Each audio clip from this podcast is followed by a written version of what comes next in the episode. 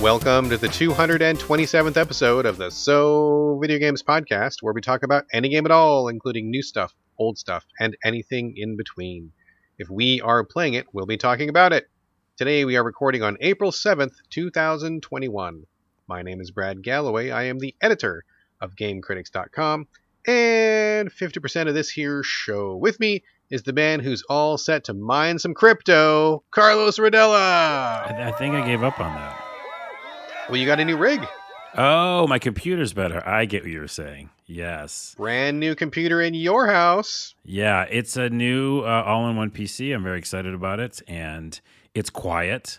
So if you've listened to an episode in the past of this podcast that you heard a fan noise, that is no longer. I mean, are we talking applause, cheers? Because I like that kind of fan noise. Yeah, I could actually add that in post. By the way, have you noticed that I did that for the last few episodes? I have only listened to a couple as I was driving around. I did notice you inserted that into one episode that I heard, and I thought that was funny. It is, I think, the last four, actually. I had the soundbite there, and then I was like, it was already like in the settings of the sequence, so I was like, I'll just keep it there. Well, why not? It might have happened just now in this episode. Who knows? But yes, I do have a new PC. It's amazing. It's called the HP Envy. It charges my phone when I put my phone on it, on the base of it, which is incredible. The whole thing is super quiet. It's got a 4K screen. It's ridiculous. I got it because I edit so much video, and I'm very excited. Nice. Now Carlos got HPV. Sounds good. Oh, jeez. I'm editing that. I normally don't edit episodes. I'm going to edit that. You got to put the applause in. That's what you got to do. Nice. Okay, I will. All right, folks. We are back with a brand new episode. Welcome, welcome. We're glad you're here. As per usual, we're going to kick things off with a little bit of housekeeping. I've only got one thing on my side of the house today, and I'm gonna go into it just really quick. Recently, Godzilla vs. Kong, the movie, came out. I mean, by this point, maybe a week or two ago. I can't remember exactly, but recently. That was a movie I was very excited about. Watched it the day after it came out. Carlos, you've seen it too. I have. We are going to talk about this real briefly at the end of the show. I'm going to go into it. I don't want to spoil anything here. If you're a person who has not yet seen it, I hate spoilers. I would not willingly spoil anybody else if I could help it. So just FYI, at the end of the show, we will talk about Godzilla vs. Kong, and there will be spoilers. But for now, just know that I watched it. Carlos watched it. Really quick, you want to give a thumbs up, thumbs down? Thumbs up, thumbs down. What do you think? Oh, really? We're going to go do that right now? And not just for right now, just to give people a taste. And we'll get into it at the end. I have a pretty solid thumbs down on this one. I am also a pretty solid thumbs down as well. Ooh. So I think we can commiserate about that. But we're not going to get into any details right now. That's all I've got in terms of housekeeping, Carlos. You got anything on your side of the house today? My side of the house has a few things. First off, E3 is back, and it's going to be free, but also virtual. A wise choice. Wise choice. Yeah, and it makes sense, but it's also pretty cool because remember last year we had the Summer Game Fest with Jeff Keighley and a bunch of trailers and announcements, and it was basically something to keep our minds busy because we were all going crazy. Yeah. So it's another same type of thing. I mean, more people are getting vaccinated, more people are getting out there and being safe, but at the same time, a lot of people are basically still home, and we want something to do, and we also don't and can't go to a huge conference. So this is another way for them to do it. And I think it's basically just going to be similar to the summer thing where there's a ton of trailers, there's a ton of announcements, and that's exciting. We can still all have that from the safety of our home. I think that's great. Because basically that's all E3 is anyway. I mean, ton of announcements, a ton of trailers. If you actually go, I mean, I've been a couple times. I'm sure you've probably been a couple times, right? I've been a lot of times. You've been many times. Too many. Notice how my voice changed? Yeah. Too many times. I mean, the only other bonus, if you ever go to E3, is getting to play a 5-minute demo, 3 months before other people get to. I mean, honestly, I think most people who watch these shows are getting 85% of the exact same experience. And in some ways it's better because you're not bumping up against people. You're not smelling their sweat. You're not eating shitty tacos at the cafeteria because it's too far to walk to a good restaurant. You're not spending $1,000 on a hotel room. Honestly, I think going virtual is kind of a good move.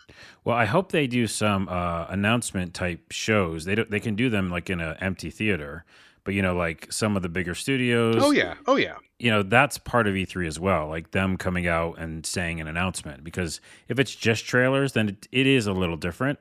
And so I hope that they're going to do some of that stuff. I know Devolver always does that because they Devolver has a an insane show every single year. And they like pre-tape it a long time before.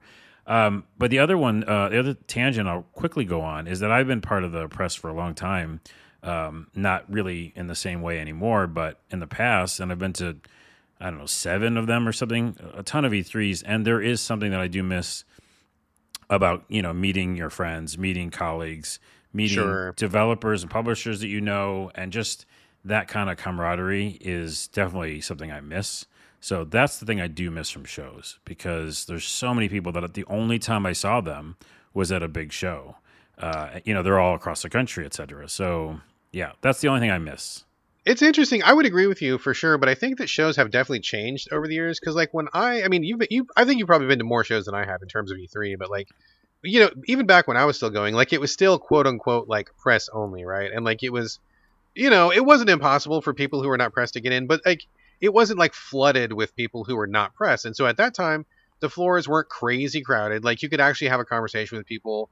You know, there'd be like meeting rooms, and like, it was kind of like there's more chance to meet people. But now.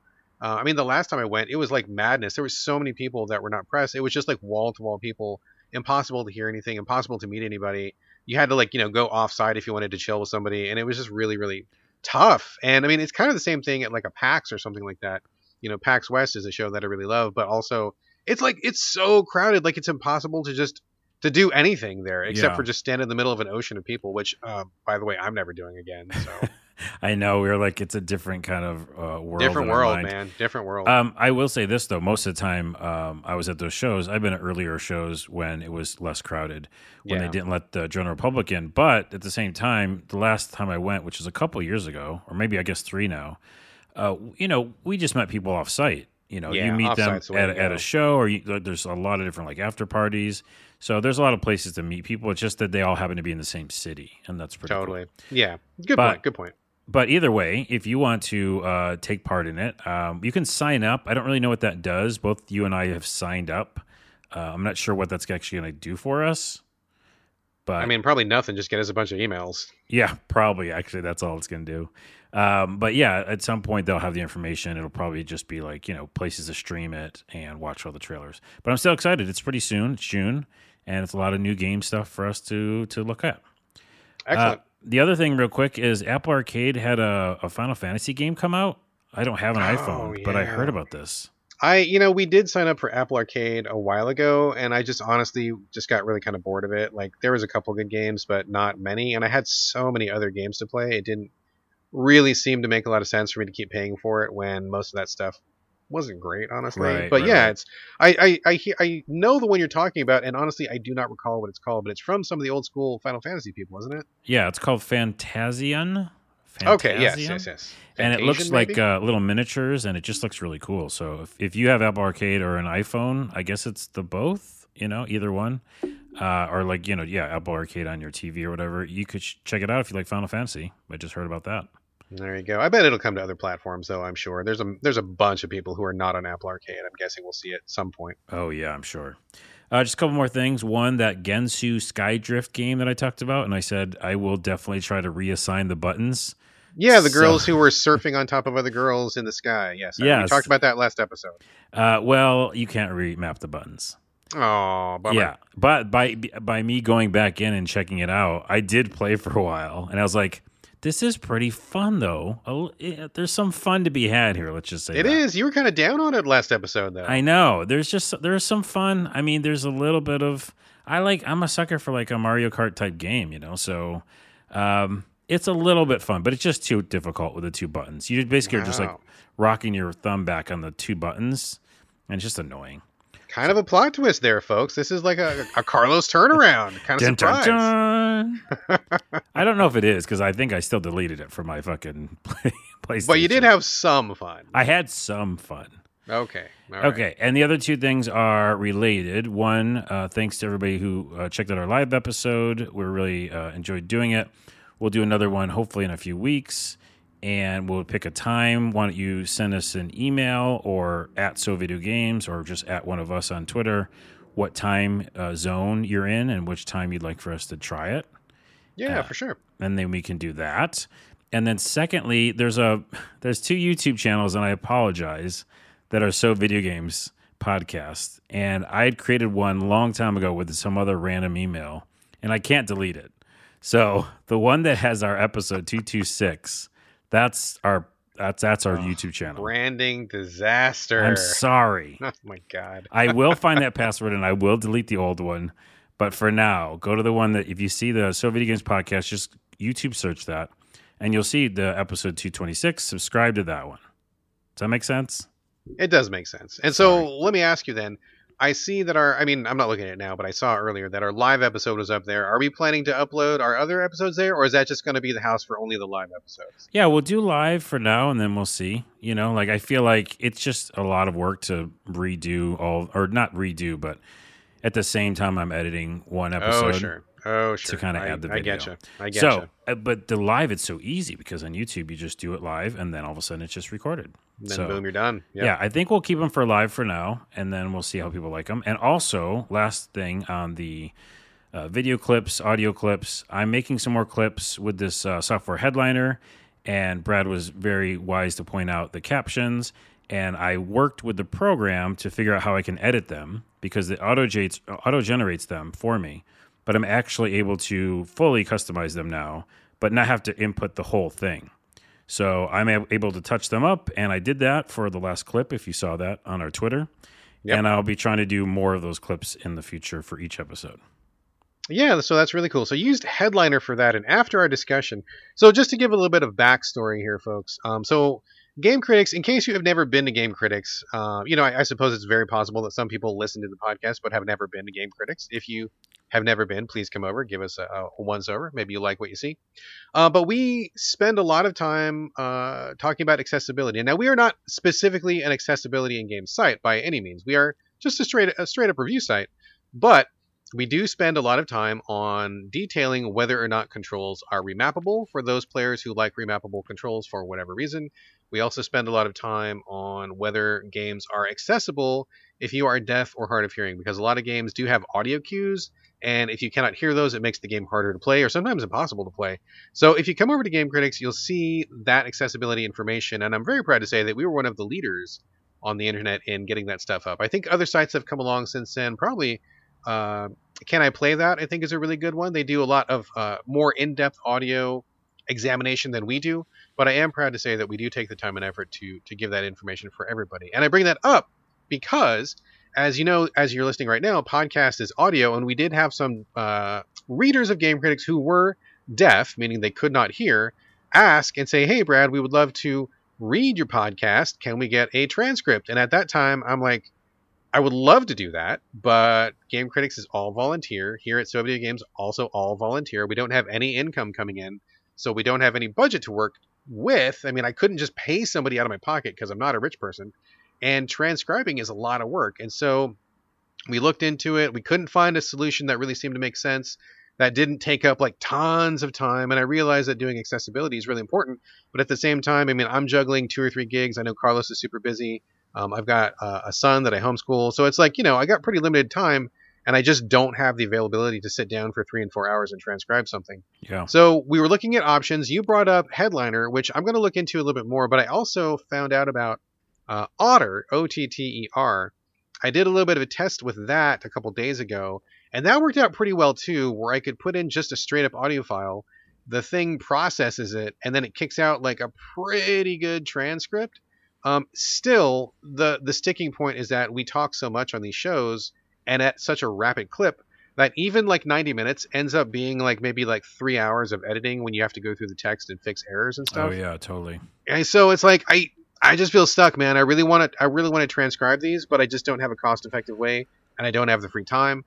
So maybe if there's a listener out there who would be interested in maybe doing some editing for the podcast. Maybe I could send you a text. You could edit if you want to get a little shout out from me, perhaps. Or, I mean, I'm trying to think of something. I really would like to provide it, but I just don't see a viable option. So I'm open to ideas. Well, the stopgap or the in-between thing is this Headliner app, because it does do the auto captions, and it is pretty easy now.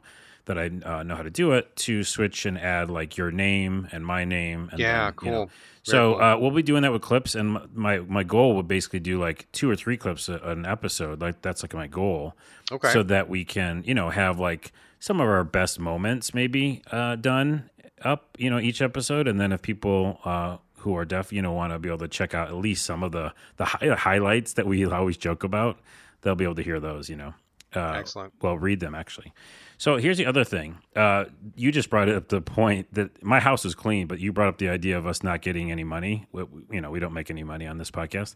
That said, I really want to sell some T-shirts. Brad, what do you think? Put you on the spot.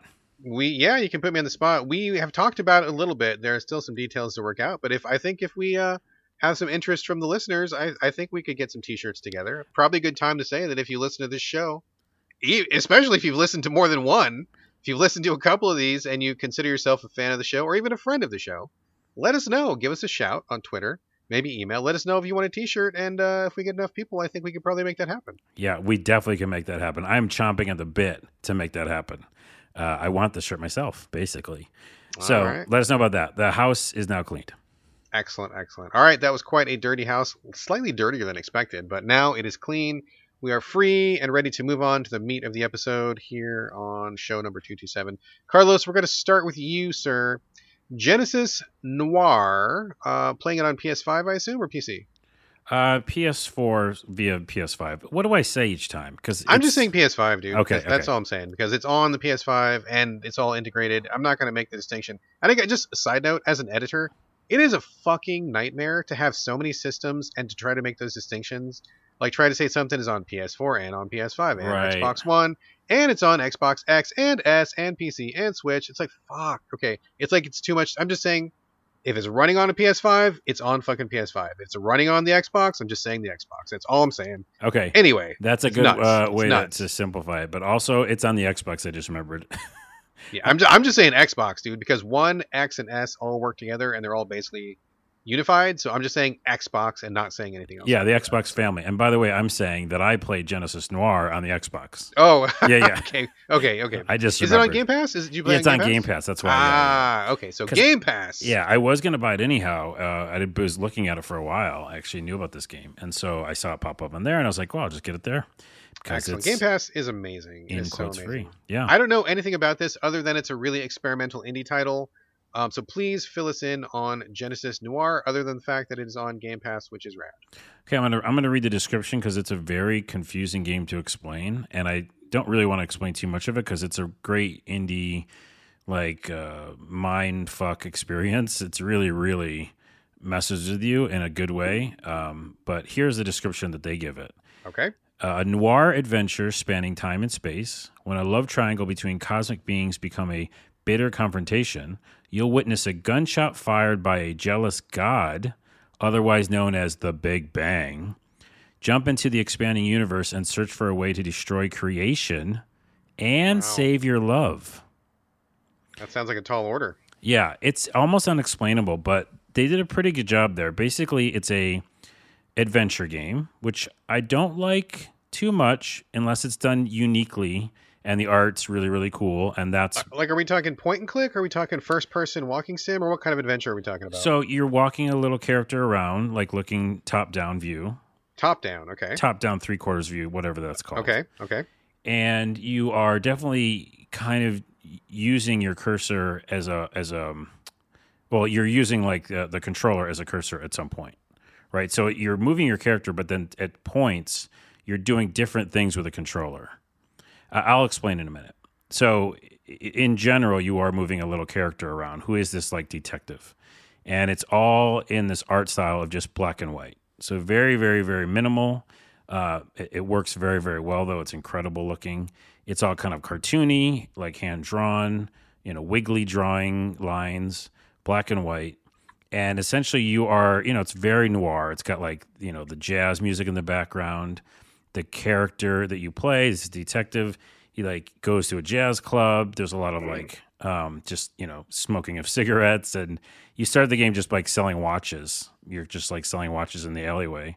And at some point it is very much like Twin Peaks or David Lynch, where one scene can just transition into another scene, or a dream, really. It's kind of very dreamlike, where there's not like just, oh, this happens and this happens and this happens, and now go beat the monster or bad guy.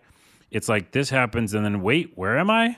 I'm floating around. Oh, I'm actually looking at the bottom of a cup, and all that kind of stuff. So there's a lot of weird transitions, but you get to the point that they mention in the description, which is there's a girl you like, and she happens to sing at a club, and there's a altercation at some point, and this person who doesn't like you is shooting the love of your life. But the shot is paused, like in slow motion, right? Where you know those scenes where you like can go 360 all around it. Sure. But it's all 2D, but it's also 3D. So it's kind of like a 2D, 3D kind of thing. Okay. You know what I mean by that? 2D. I mean, graphics. I'm kind of imagining it, but continue. It's great that I can explain it, because this is a beautifully weird game. So, anyways, the whole game is this: what is the game loop? What are you doing? Well, you're seeing a lot of different scenes. The metaphor is, yes, you're saving a girl that you like. Yes, you're trying to save her from this guy that doesn't like you. But it's also, like they said, the creation of the universe, because these things are metaphors for like how the universe started. The game's called Genesis Noir. So literally the genesis of the universe. The genesis of the universe is like in every little bit. So it's like, how did plants start? How did like light start? How did the universe start expanding? Those things are tackled in the story somehow, and I can't explain how, but it does work. But what is the actual story and what's the game? This gunshot that's paused, you go into the gunshot for some reason, and in those little like explosion parts, sure, there's scenes, and those scenes are your levels, and in those levels you'll do all sorts of weird things. Like one is just like breaking down light rays that are like everywhere on this map. And when you get seeds that match the light rays go away. Anything I say is not going to make sense. You just have to play it. But what you're doing is you're getting clues from each level to figure out how to beat this guy before the gunshot finishes. And so the gunshot is still like paused, and while this gunshot is paused, you're doing all sorts of other things, yes, at the same time, and hopefully you get all your tasks done before the bullet reaches its target, and then presumably, that's the end of the game, I guess. Yeah, I mean, again, this is also about like the reality of the universe, and quantum physics and all that kind of stuff. But the real beauty is in the gameplay, because in those little levels, like I said earlier, it's not just you controlling a character, which you are doing, but lots of times, like, say your character's floating in space, and now you're using the controller to line up a bunch of other parallel versions of him so that when they line up, then you can go to the next part. Or another one where you're walking around, you find the seed, you plant the seed. Once you plant the seed, you move your controller in a circle so that the day-night cycle goes by, so the plant will grow. Like, so many weird little, almost like WarioWare type moments. Okay. And this game is fucking cool. Like, I can't explain it enough. Like, it just comes out of nowhere. You're like, what is happening? I'm along for the ride. The music is so good. And, yeah, I haven't finished it, but I'm very far. I've got all these clues. And it's just a treat, man. It's a real, real surprise game. I highly recommend it. Excellent. Genesis Noir on Game Pass. I've heard a lot about it. I looked at some screenshots and a trailer, and I wasn't sure what was going on. But hearing you describe it has kind of helped me fill that picture in a little bit. And since it's on Game Pass, I mean, great. I'm just going to grab it. Sadly, my plate is really full right now. I don't have time for it. But it's definitely seeming like something that I should absolutely play before the end of the year. You think it's going to be like a top 10 contender? For me, it really is already. Yeah, it really feels like no other game I've played ever, period, full stop. And also, like you said, even for people who have like very little time, you can just pick it up and play and put it down, because there's like one weird level where you're like figuring out time and you do a bunch of weird like controller stuff, and then you put it down, and come back to it. So it's awesome. It looks great. It sounds great. High praise, Genesis Noir. Excellent. Genesis Noir. It's on Game Pass, as we said. I believe it's on every other system, but if you do have an Xbox, I mean, grab it for free. Why don't you? Sounds good. That is definitely a thumbs up. I'm going to check that one out for sure. Jumping over to me for a minute here, I'm going to talk about a game which came out of nowhere. Complete surprise. In fact, I I think I may have even got an email directly from the developer asking if I would take a look at it. And I don't know what it was about it that caught my attention, because I get like 100 emails like that a day. Most of them I don't even bother to read because I just don't have the time, literally don't have the time. But this one grabbed me. It's called Kosmokrats, Kosmokrats, Kosmokrats. It's on the Switch. It's probably on PC as well, I would guess. It's coming from a brand new studio out of Poland, new hotbed of talented development. Poland is like where it's at these days. New developer called Pixel Delusion. This is their very first game. And I gotta say, I think they've done a great job. Spoilers, I think this game is awesome. It's kind of a three-pronged sort of indie game. It's got three major sections. So basically, the underlying concept is that you are a potato peeler on a like Soviet-themed spaceship. You were like the lowest dude on the ship. Like everybody tells you what to do.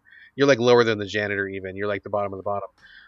These Soviets are in space. They're kind of in a space race with the Americans, and their jam is they want to put together a bunch of like space stations and spaceships in orbit, and they're kind of in a race. And so they do this by giving you a 3D, like just like field, like, well, okay, it's not 3D, it's 2D with some physics attached to it. Bunch of mechanical pieces floating in space. And then there is a guy who pilots a drone. This drone assembles these pieces. The twist is that the guy who pilots the drone, like, I'm not going to spoil it, but something happens to him and he's not available. So you, the potato peeler, must step into the drone pilot chair and take over for him. As you're putting these pieces together, I think just doing this part is really fun. All these little bits and bobs are floating in space. You pilot this drone, which like kind of rockets around. You can push them by, you know, just like totally like piloting the drone right up next to it and just shoving it. It's also got like a little bit of a magnet attached to it, so you can pull a piece if you need to pull a piece. And that's all you do. You just push and pull. Super simple. But I think the trick to it comes with the physics, because you're like in 0G, and sometimes you just nudge something and it goes spinning out of control because it's like in space with like, you know, no gravity and no friction on anything. But the good thing is that all of these little pieces floating in space all have little color-coded magnets on them. So if you take a look around, you're like, okay, well, one piece over here kind of looks like it's got a red magnet, and there's another red magnet on this piece over here. You can kind of figure that out by careful examination, pilot the drone around, and push those pieces together. And once they get like reasonably close together, the magnets kind of kick in and they kind of like stick together. So you don't have to be like super precise about it, but you do have to have some patience and skill. I think just doing that part is pretty entertaining, like piloting that drone around. It's almost like Tetris pieces in space, kind of, with little magnets attached to it. It's a pretty good puzzle. I like it. It's physics-based. It's really fun to put the ships together. I think it works really well. That is the first part. The second part is that it is kind of a political satire, kind of criticizing, like, I mean, I'm not an expert on, like, Eastern Bloc, like, politics, but it seems like the old, like, you know, Soviet Union kind of communist sort of a thing where, like, there's, you know, all the people are at the bottom. They're working really hard. They're getting, like, potato rations, and the people at the top are like these lazy bastards who are like ordering them around and stuff. It's very, very like 80s Cold War Soviet flavored sort of a thing. I mean, maybe it's more specific than that, but to me as an American who's not well versed in that field, I mean, maybe if I was a Polish person in Poland, I'd be like, oh, this is totally the XYZ regime or something like that. I mean, it's very possible, but I think it's probably safe to say it's just general Soviet political commentary satire. Which I think is pretty funny. Like, they're always talking about, you know, the people at the bottom have to sacrifice so the people at the top can have more, and, you know, they're working them real tough, and it's just it's a good little setup for the whole thing. That's an interesting combination, by the way. Physics puzzler meets political satire.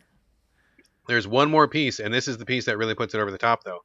The third piece is that there's an actual story being told here, and this story... Oh, fuck, I fucked it up. There's actually two more pieces. What? The third piece is that there's narrative story branching, and these branches have some pretty serious long-reaching effects. So there, at certain points, there are certain things you can do, and you know the story will come up, and somebody will say, oh, you know, we got to do this thing. Do you want to go here or do you want to go here? And depending on which one you choose, it can totally change the branch of the story. You can help people. You can hurt people. You can get rid of some people. And it's all told from, you know, you being the potato peeler who's piloting the drone. Like, you kind of accomplish a lot of these things by either doing a job one way, or maybe you don't do a good job and something else happens. And so you kind of do these like cool little choices in the middle of doing the puzzling. Very clever stuff. Really clever stuff. I like it like a ton. Very, very good. The other thing, in fact, I like it so much, I fucked up one of the choices, And I was almost ready to start the whole game over because I really wanted to make that choice, and I was really enjoying the game. And I'm like, well, I wouldn't mind doing that again. Luckily, you can rewind a little bit, so I just rewound and made a different choice. But I love they put that choice in there. And, but it mattered. Like, I wanted to do that. Like, it was important to me, which is great. The final thing, and this is not a roguelike at all, but there are some roguelike elements in the sense that if you mess something up, sometimes that's just like permanent. You got to roll with it. You can back out of a certain level if you mess things up. But if you wait and the game saves, like, it just keeps on pushing forward. So, like, if you don't save the bin of potatoes, which is attached to the side of a satellite, and those potatoes get lost in space, like, you lose a bunch of potatoes for your people, and so they go a little hungry. Or if you don't get a reactor attached to the ship in time, that thing goes nuclear, and that whole thing is blown up, and you lose all those resources. I mean, a lot of little things like that can happen. And also, every time you try a level, it's different. So, for example, I was doing some kind of a little space station thing, and I was not getting it. Like, I was messing it up. I couldn't get the pieces together. I was like, okay, fuck this. I stopped, exited the game, came back in, doing the same level, but the ship was different. So, like, every time you come back, like, the ship that you're putting together is a new blueprint. Like, you can't just practice on the same one over and over. You actually have to, like, do it and just figure it out as you go. So it's like procedural then. It's kind of procedural. I mean, I don't know if it is procedural. It seems like it's procedural. Could be procedural. But, like, as I'm playing, I'm noticing, like, it's just different every single time I play. Like, sometimes a piece on your ship will break, and sometimes you'll mess something up and there's nothing you can do about it. Or sometimes there's, like, a new penalty that you have to deal with. Like, you know, like, sometimes it'll be like, oh, your drone lost power, and I guess too bad for you, you know, and, like, stuff like this happens.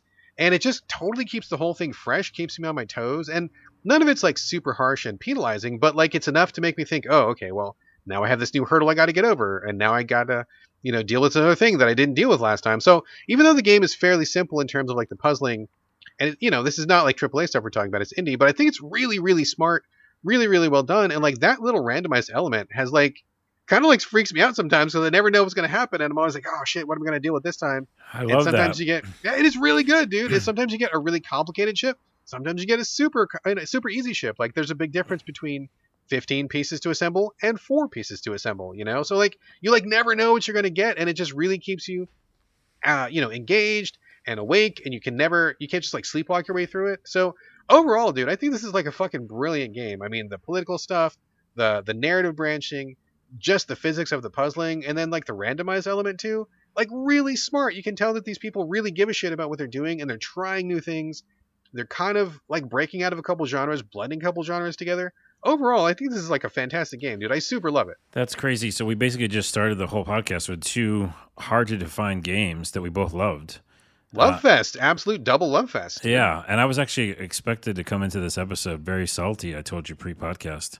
And this is just love all over the place. Now, here's the thing. I want to definitely download this game because I love the mixing of genres, but I love, like what you said, that just slight randomization. You know, you don't have to procedurally generate the whole world in an open world game or whatever, but, like, just a little bit here and there, that not just replayability, but, like, if I play it now, I won't have the same exact experience as you will, you know? Not at all. Yeah, not at all. And so I'm going to download it. You got me interested enough. Definitely downloading it. Good. Everybody listening to this podcast, if you know my taste and if you know the kind of games that I like, this game is, like, so in the pocket. It is such a great game. I love this game. It's so brilliant. You can tell that the developers really gave a shit about what they were doing.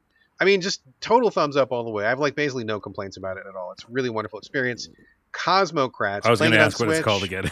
Kosmokrats with a K. Okay. It's on the Switch. It's a great fit for Switch. I'm betting it's on PC as well. Also, check it out. It's really, really good stuff. Kosmokrats and Genesis Noir. Get them both, people. 2 wins in a row. We're going to break that love streak, I suspect, with this next game. It's called I Saw Black Clouds. Which, by the way, is very fitting that that's the name of it. Yeah, absolutely. Foretelling. Yes. It is a prescient title for this game, put out by the good people at Wales Interactive. And before we say anything else, Carlos, and I'm sure that you'll agree, I love Wales Interactive. I love that these people are kind of single-handedly bringing FMV games back. They're doing a lot of good work. They're super friendly. They've made a lot of really good choices with their game releases. As a publishing house, I really like them a lot. I am super pulling for them. I want them to succeed. I like them a lot. I love what they're doing. I am down with Wales Interactive. Do you agree, Carlos? Yeah, I'm down with them so much. I love that they brought it back in a different way. The games that I think we both enjoyed is The Bunker, yes. and Late Shift. Yes, and absolutely. Both those came from Wales, and I didn't have anything bad to say about any of them. I think The Bunker had some couple weird things of choices of when they added like game graphics to the real world stuff, and sometimes that looked a little weird to me, or just like still images, you know. But other than that, overall, super good. And then that's why I mentioned this game, I Saw Black Clouds, on the podcast many times before it came out, because I was like, well, it looks like a creepy version, a dark, creepy story, and it's from the people that we like these FMV games that they've been doing. So absolutely. Enter the game, I Saw Black Clouds. Yes. So, and again, I do love Wales Interactive. Before we start saying anything about this game, I wanted to say that real clear because I know they're going to listen. I love you guys. I love Wales Interactive. We both love you. Love them. We really, really love you. Any game they put out, I'm going to give a shot to because I'm absolutely willing to give them the benefit of the doubt. Right. By the way, before we, if it's not already apparent what we're about to do. So many caveats to this. Yes, but you did play it with me though. Like we both did. Like try it out. So yes, man. Okay, so basically. I Saw Black Clouds, FMV game, which means it's real actors being filmed, and then those film clips are assembled into a game. You make choices at certain parts. The basic story, and I'm going to let you kind of fill this in a second here. The basic story is that the game starts off with a girl who like hangs herself. You play a girl who was her friend, and you're kind of like investigating about why did she kill herself. Soon after the game starts, things kind of start getting a little crazy. And then it kind of goes from there. So that's the basic premise. Full disclosure, I thought this game was miserable. I thought it was really, really bad. I had major problems with the script writing. I had major problems with the editing. The sound wasn't really good either. And I noped out. Like I'm sure that this game is only like 2 hours long or something like that. And I could not make it through. I just thought it was really bad. And in fact, I got to one scene that I was kind of like hate playing, and it glitched. It lost some progress. And I'm like, well, that is the universe telling me I don't need to play this game anymore. So I deleted it at that point. That was your mystery door. That was your Dark Clouds door out of the game. That was my door out. So Carlos, did you, number one, do you feel that way that I do? And number two, did you finish this game? I didn't. I was so close to finishing. And you didn't finish it either. I didn't either. Yeah. I didn't get a glitch, but I was hate playing it for a while at the end there because dude. I'll tell you the things I didn't like about it. And a lot of these things are fixable. You know what I mean? Like there's so much that can be done in this genre. And I think that they have done a really good job with, expanding this genre for a while. And doing single-handedly, things. Man. Yeah. Single-handedly. Yes. But what was wrong in this one, obviously in the beginning, this is all subjective, but in the beginning it starts with a suicide. When you're in this kind of mental state that a lot of us are in, which is we're stuck at home and kind of feeling depressed, kind of is a slight version of that, really feeling depressed lots of times. It was just a Debbie Downer to start on.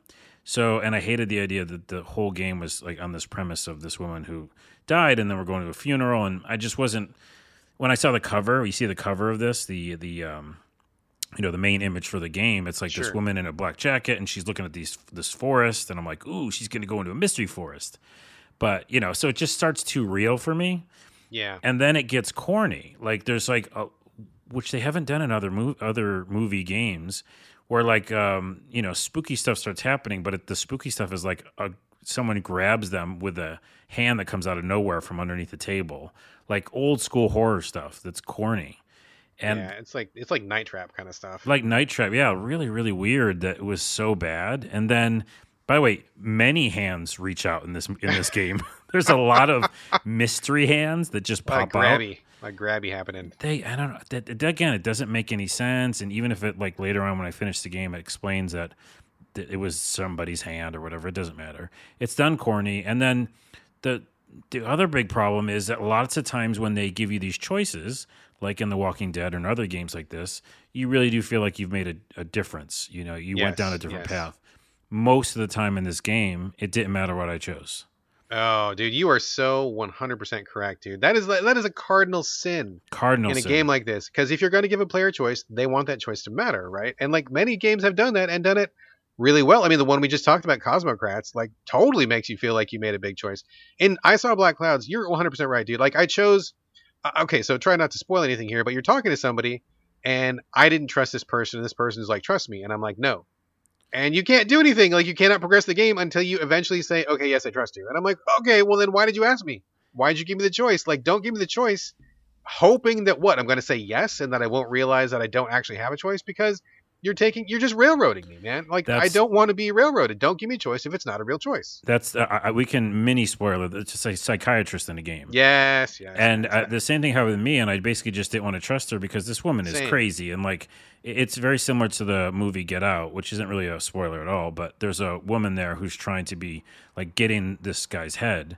And you know that that's what she's trying to do. It's super obvious, of course. And and like you just came, like the character just came there to like ask her about her dead friend and, you know, whatever, some simple things, and get out.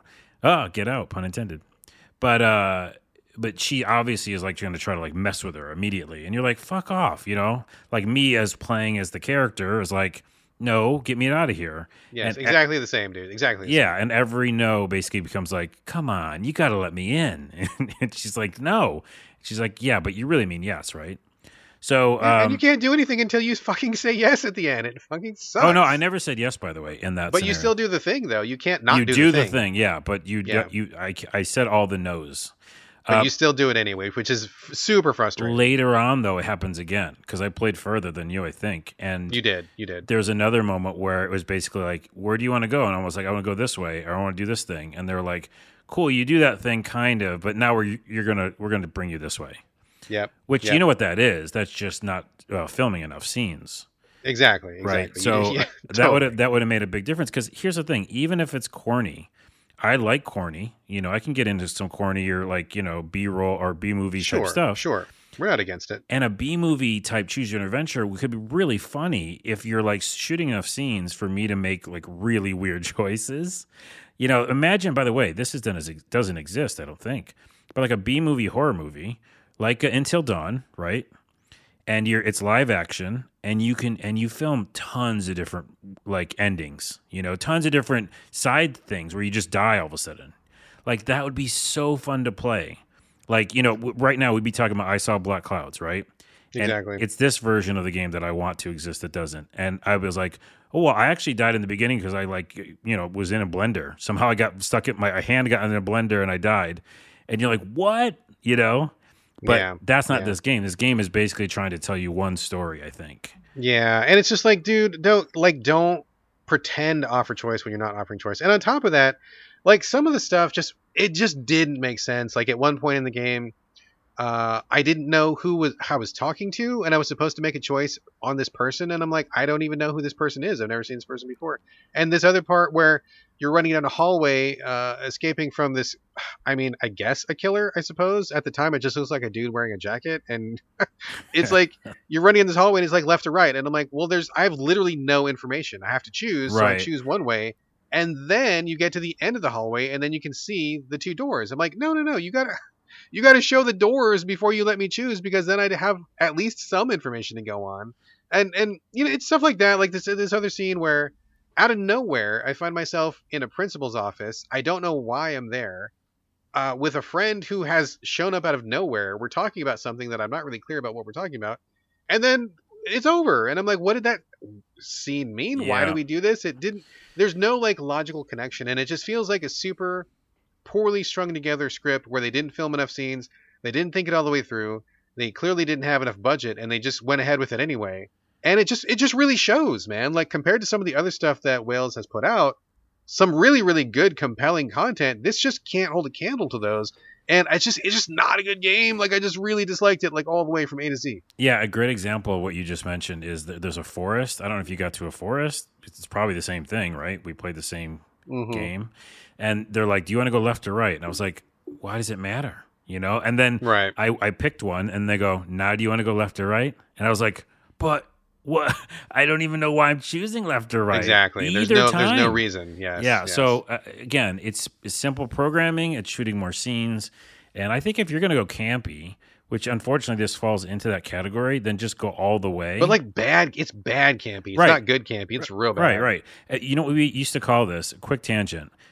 Nowadays, younger people might remember the term straight to DVD, right? Sure. Even if you're younger, you've heard that probably.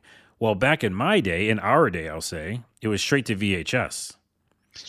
Yes. And there was VHS movies that were made, indie movies, and I watched a lot of horror movies like that. Oh, yeah, same. Right. And one was called Satan's Storybook. I remember that one for some reason. And it was like, even though it's called that, it's like not scary and, you know, not even gory. And they had like fake blood packets. You could see them squishing them with their hands. It's like someone just took a camcorder out, you know, and like made a movie and then put it straight to VHS. It when the hands started coming out and reaching for people's legs, I started thinking of straight to VHS. Yeah, it feels like they're... Oh, man, I'm trying to think of how they could have made this better. I mean, definitely a better script, better editing.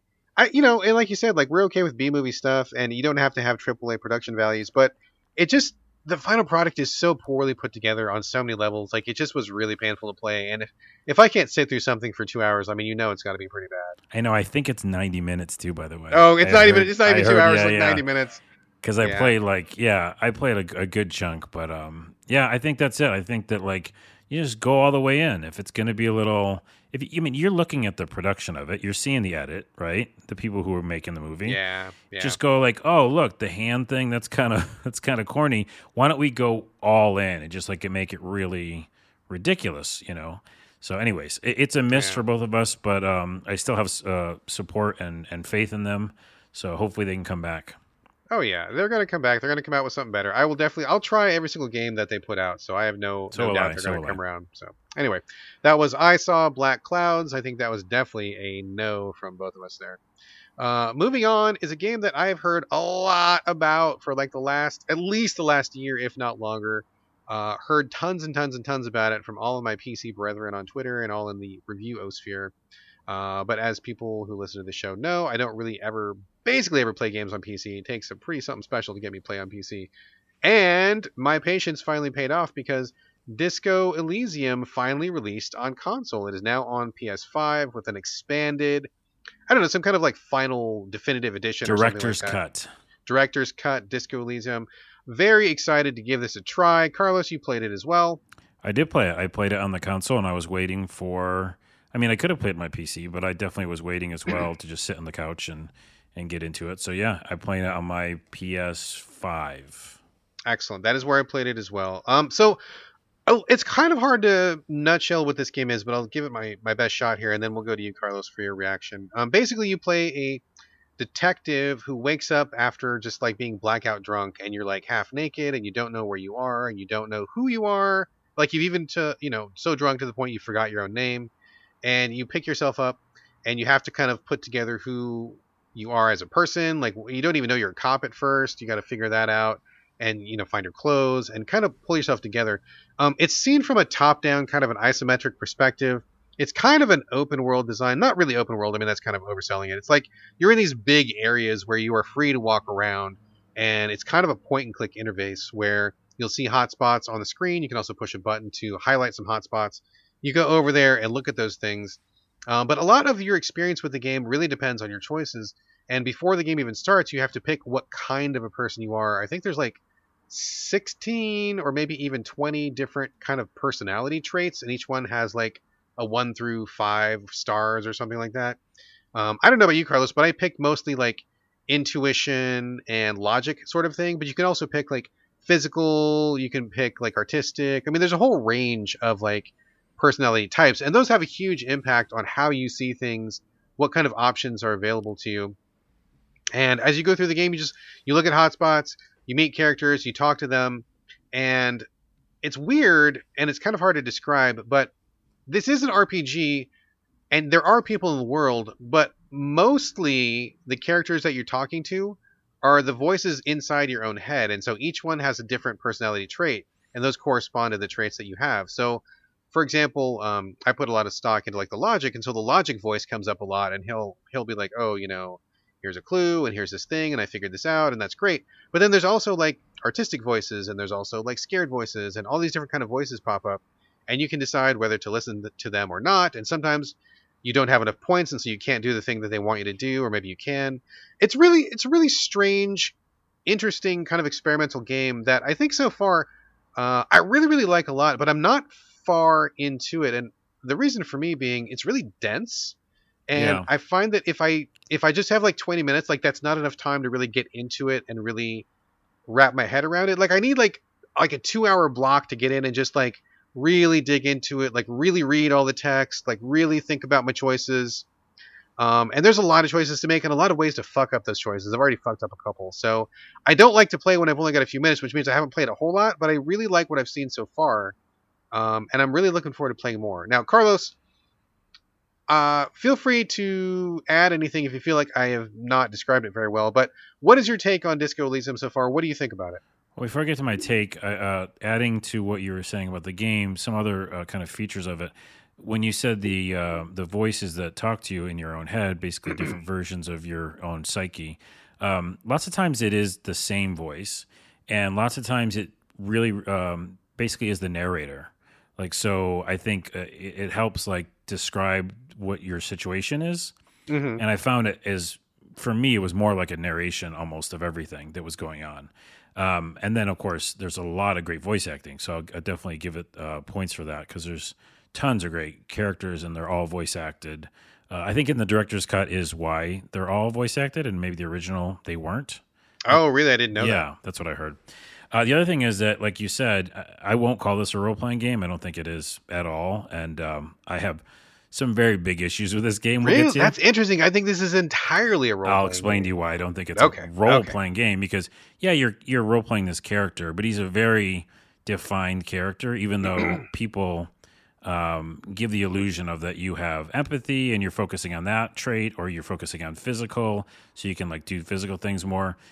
That's a very, very small, in my opinion, very, very small difference versus like a true role-playing game where you're really leveling up a lot of different things and your character has, I don't know, you're actually role-playing is how you want to see the character be. I just feel like this is an adventure game. Like this feels like a straight-up adventure game where you're trying to find the right things to go into the right holes, the right thing to open the right thing. And it just feels like a pre-planned adventure game. I don't like this game, I think. So really? Yeah, and I'm surprised to hear that. I am too. It's a controversial maybe, but like it doesn't feel like a role-playing game at all to me because one thing is you're struggling the whole time. Like I'm not sure if like hour 10 or however long this game is, if I'm going to feel more of a badass because I've upgraded my empathy, you know, or something. Or maybe I decided to switch and go to physical and upgrade my physical. Now I feel like I can have more choices. But in the beginning of the game, for sure, you know, and again, a lot of it's expectation, don't feel like you're going to be a badass at all. You're just a terrible person. You, like you said, you woke up drunk and you don't know where your badge is or your gun is, and you're really just like lost. And everything you try to do or try to talk to is difficult. Like you have no money and you have to like go find money on the ground. And it's like, even after I found like 2 sections of money, I still didn't have enough money to get the one thing I needed for the main quest item. So for me, a role-playing game is about empowerment and leveling up. And this game is a fucking adventure game where, and I'll definitely listen to your retort, but it's an adventure game where you just are doing the things they want you to do. Yes, you can do it in different ways. Like, I'm going to go talk to this person, make this, you know, I'm going to join the workers who are fighting for their rights or something. That just feels like different branching paths on an interactive adventure game to me. And I have a lot more to say, but I would love to hear your thoughts on that. I mean, I hear what you're saying, but I think you said it correctly when you said it's all about expectations, right? So, like, in terms of RPGs, I mean, you could say in any RPG, well, I'm just doing what the developers want me to because there's only so many ways to do this quest and I got to do it this way. I mean, that's true of any game, right? Like we're not like in a life simulation. So I think in this, I get what you're saying about a point and click or like an adventure game. And I do think that you are correct in many ways about that because I do think this game very much has that kind of point and click adventure-y. I need some kind of item to get past here and I don't know how to do it. But to me, the role playing is about like you said, I think you really understand this game very well. You kind of put the nail on the head for me. Is that you're role-playing how this character is, like how he interacts with the world. Is he a drunk asshole? Is he a peaceful artist? Is he, like a labor sympathizer? Is he a communist? Like, you know, like there's lots of different ways you can play him, and that has real strong repercussions on everybody that you talk to, like the way that you interact with people. So I think it's kind of a role playing in the truest sense of like, I am this guy and I am trying to figure out what my role is. How do I do these things? So I think that part is really good. And you're totally correct in that you are disempowered. And I think that is really the point of the game. I don't think that there probably will ever come a point in the game where you feel like a badass or that you're rolling through it. I mean, I think the whole point is like, this guy is like struggling. He's a fuck up. He's had, you know, he's drinking problem and all this stuff. And so it's just about you trying to like, you know, if you want to make yourself a better person, or you can kind of immerse yourself in the rottenness and become an even more rotten person. So to me, that's what it's all about. Like role playing this guy, not necessarily that you're raising stats or that you're going to be like a super character at the end of it. I don't think that's ever going to happen. I think it's more about, you know, just the experience of the personality interactions along with the voices in your head. You know? This is an unusual game to think that this would create this tangent that we have really not talked about on the show yet. And I'm not sure if this is the time, because I feel like it's a whole episode. Oh, no. But like, what is a role-playing game? Because that is what we're trying to like bump up against. I agree with the fact that you're role-playing this character. So that is, I guess, true, right? You're being this character who has very defined like start. And if everything is to be believed about how different the endings could be, that's interesting. But that still, to me, just feels like an adventure game that has multiple paths, and I can't see the choices. And by the way, they're not like a lot of stats within this psyche kind of menu. I can't see those choices, in my opinion. And maybe I'll finish the game, play it, then finish it to see. But I don't see them being as wide of a difference than like other games, or even like you said, you might not ever feel like a badass, and that's fine. But again, there's other role-playing games you do, so it is about how you define role-playing games. But that is a cloudy area to go into. Let me go back to the actual game itself, whether it's a role-playing game or not. The biggest problems I have with it is, one, the disempowerment is not for me. Like, I don't like playing a game where I'm just totally powerless and it takes forever, it seems like, to get anything. Like, that just is in a world where right now my whole life, my real world life, is difficult. And I've got to, like, you know, it takes a lot to get anything. That's, like, the opposite of what I want to play for fun. Secondly, the interface can go fuck right off. On console, it can go fuck right off. Oh, really? How so? Oh, I'll tell you how so. I'm glad you asked. I'm glad you asked how much. Let's talk about it. Let's talk about how it can fuck right off. So on the PS5, you use the right analog stick to move in the direction of things that are interactable. Now, there's also a left trigger that shows you, like you alluded to, things that are interactable. It doesn't choose everything, by the way. Sometimes I think that left trigger doesn't show everything that's interactable. I don't know why. But when you do finally decide, okay, this is the door I want to go into, you use your right analog and you point it at it. There's no little arrow when you point. There's no anything when you point. When you use the right analog stick, nothing happens. Unless you happen to be over wherever the exact spot is that they want you to be, then an X will show up. Now, sometimes when you have your right analog pointed at said X, you push X and nothing happens. Then you do it again, and then it does work.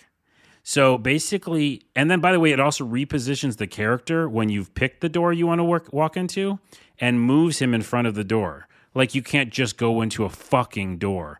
I hate it so much, Brad, and I have no idea how much I don't know how you can't. It doesn't bother me at all. Like, I know what you're saying. It's just an interface choice. I know exactly what you mean. Yeah, where but didn't you do it where it doesn't get it? It doesn't pick it. Yeah, I mean, that's the weird thing where sometimes you'll select like a hotspot. Like, I was confused by this.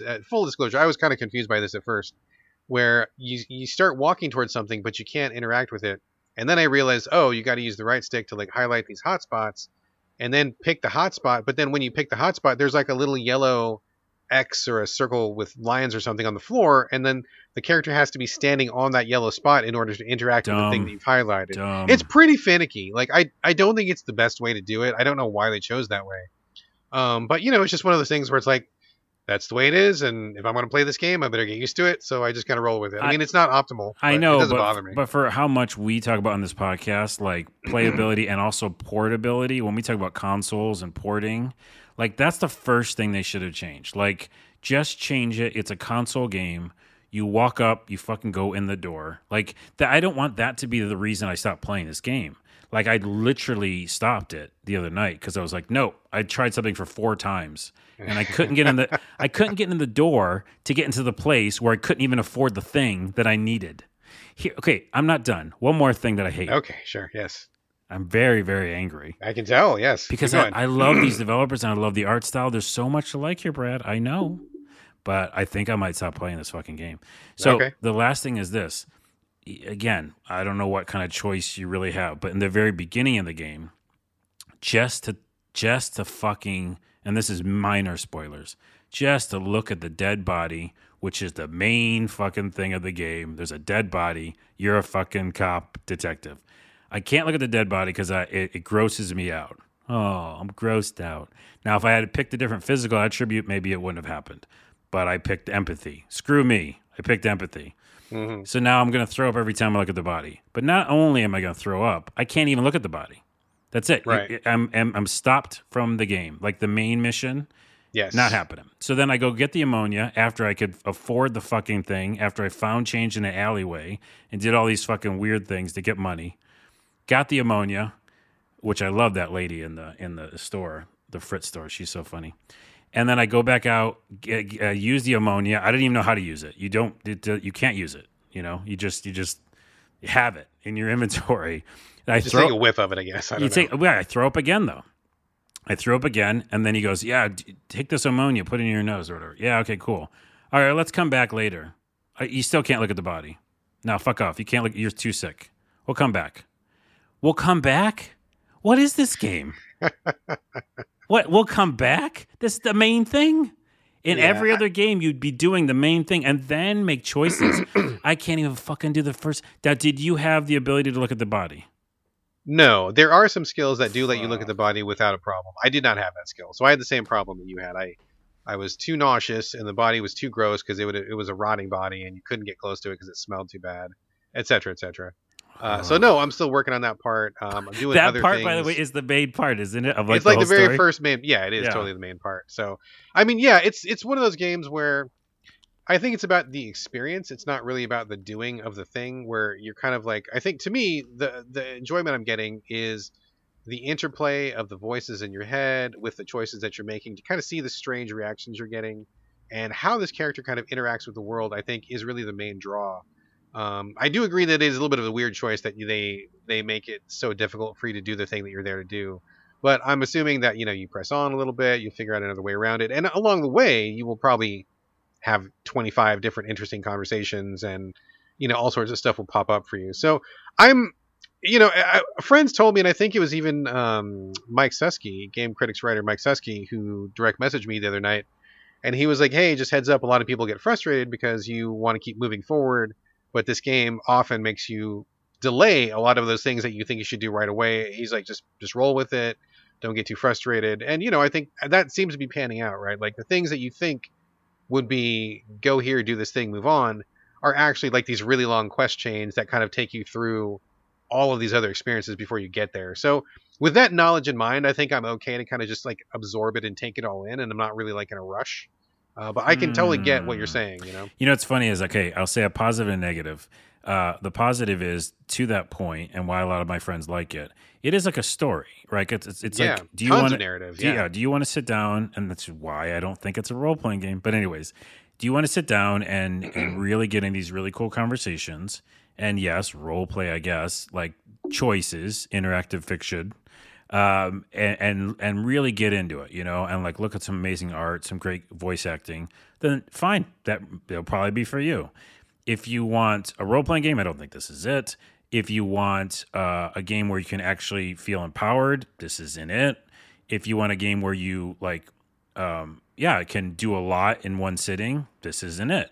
So it's a lot of things that it isn't. And so for me, my unpopular opinion is I think I might hate this game. And like I don't think I'm playing it anymore, but I see the aspects of why people liked it. I do love the art style. There's a lot of things to like, but it's just so frustrating to me. And the more you play, to me, the more I play, the more I get frustrated because I feel like, oh, by now I should know more about the story. I should know more. I should have more money. or I should have more tools, or I should be able to do things easier. And then the controls on top of that, like, really fuck me over, because I'm like, oh, now I finally found this place I want to get into, and I can't even, like, I have hit the button like 5 times, you know, exaggeration, maybe 3 times, and I finally opened the canister, you know. So yeah. I don't, I really think I really dislike this game. And I think this, I think it's interesting that us and so much of the people that we follow and stuff like that on online, I think that it's like we're giving them a pass because the other stuff is so good. But if a game wasn't have a incredible art direction and incredible sound and incredible, you know, voice acting, would we give it the same passes? Because I think we've talked about games like this on the podcast, and you know what I mean? It's been much easier to pass on it. But maybe this one inherited a bunch of great will, you know?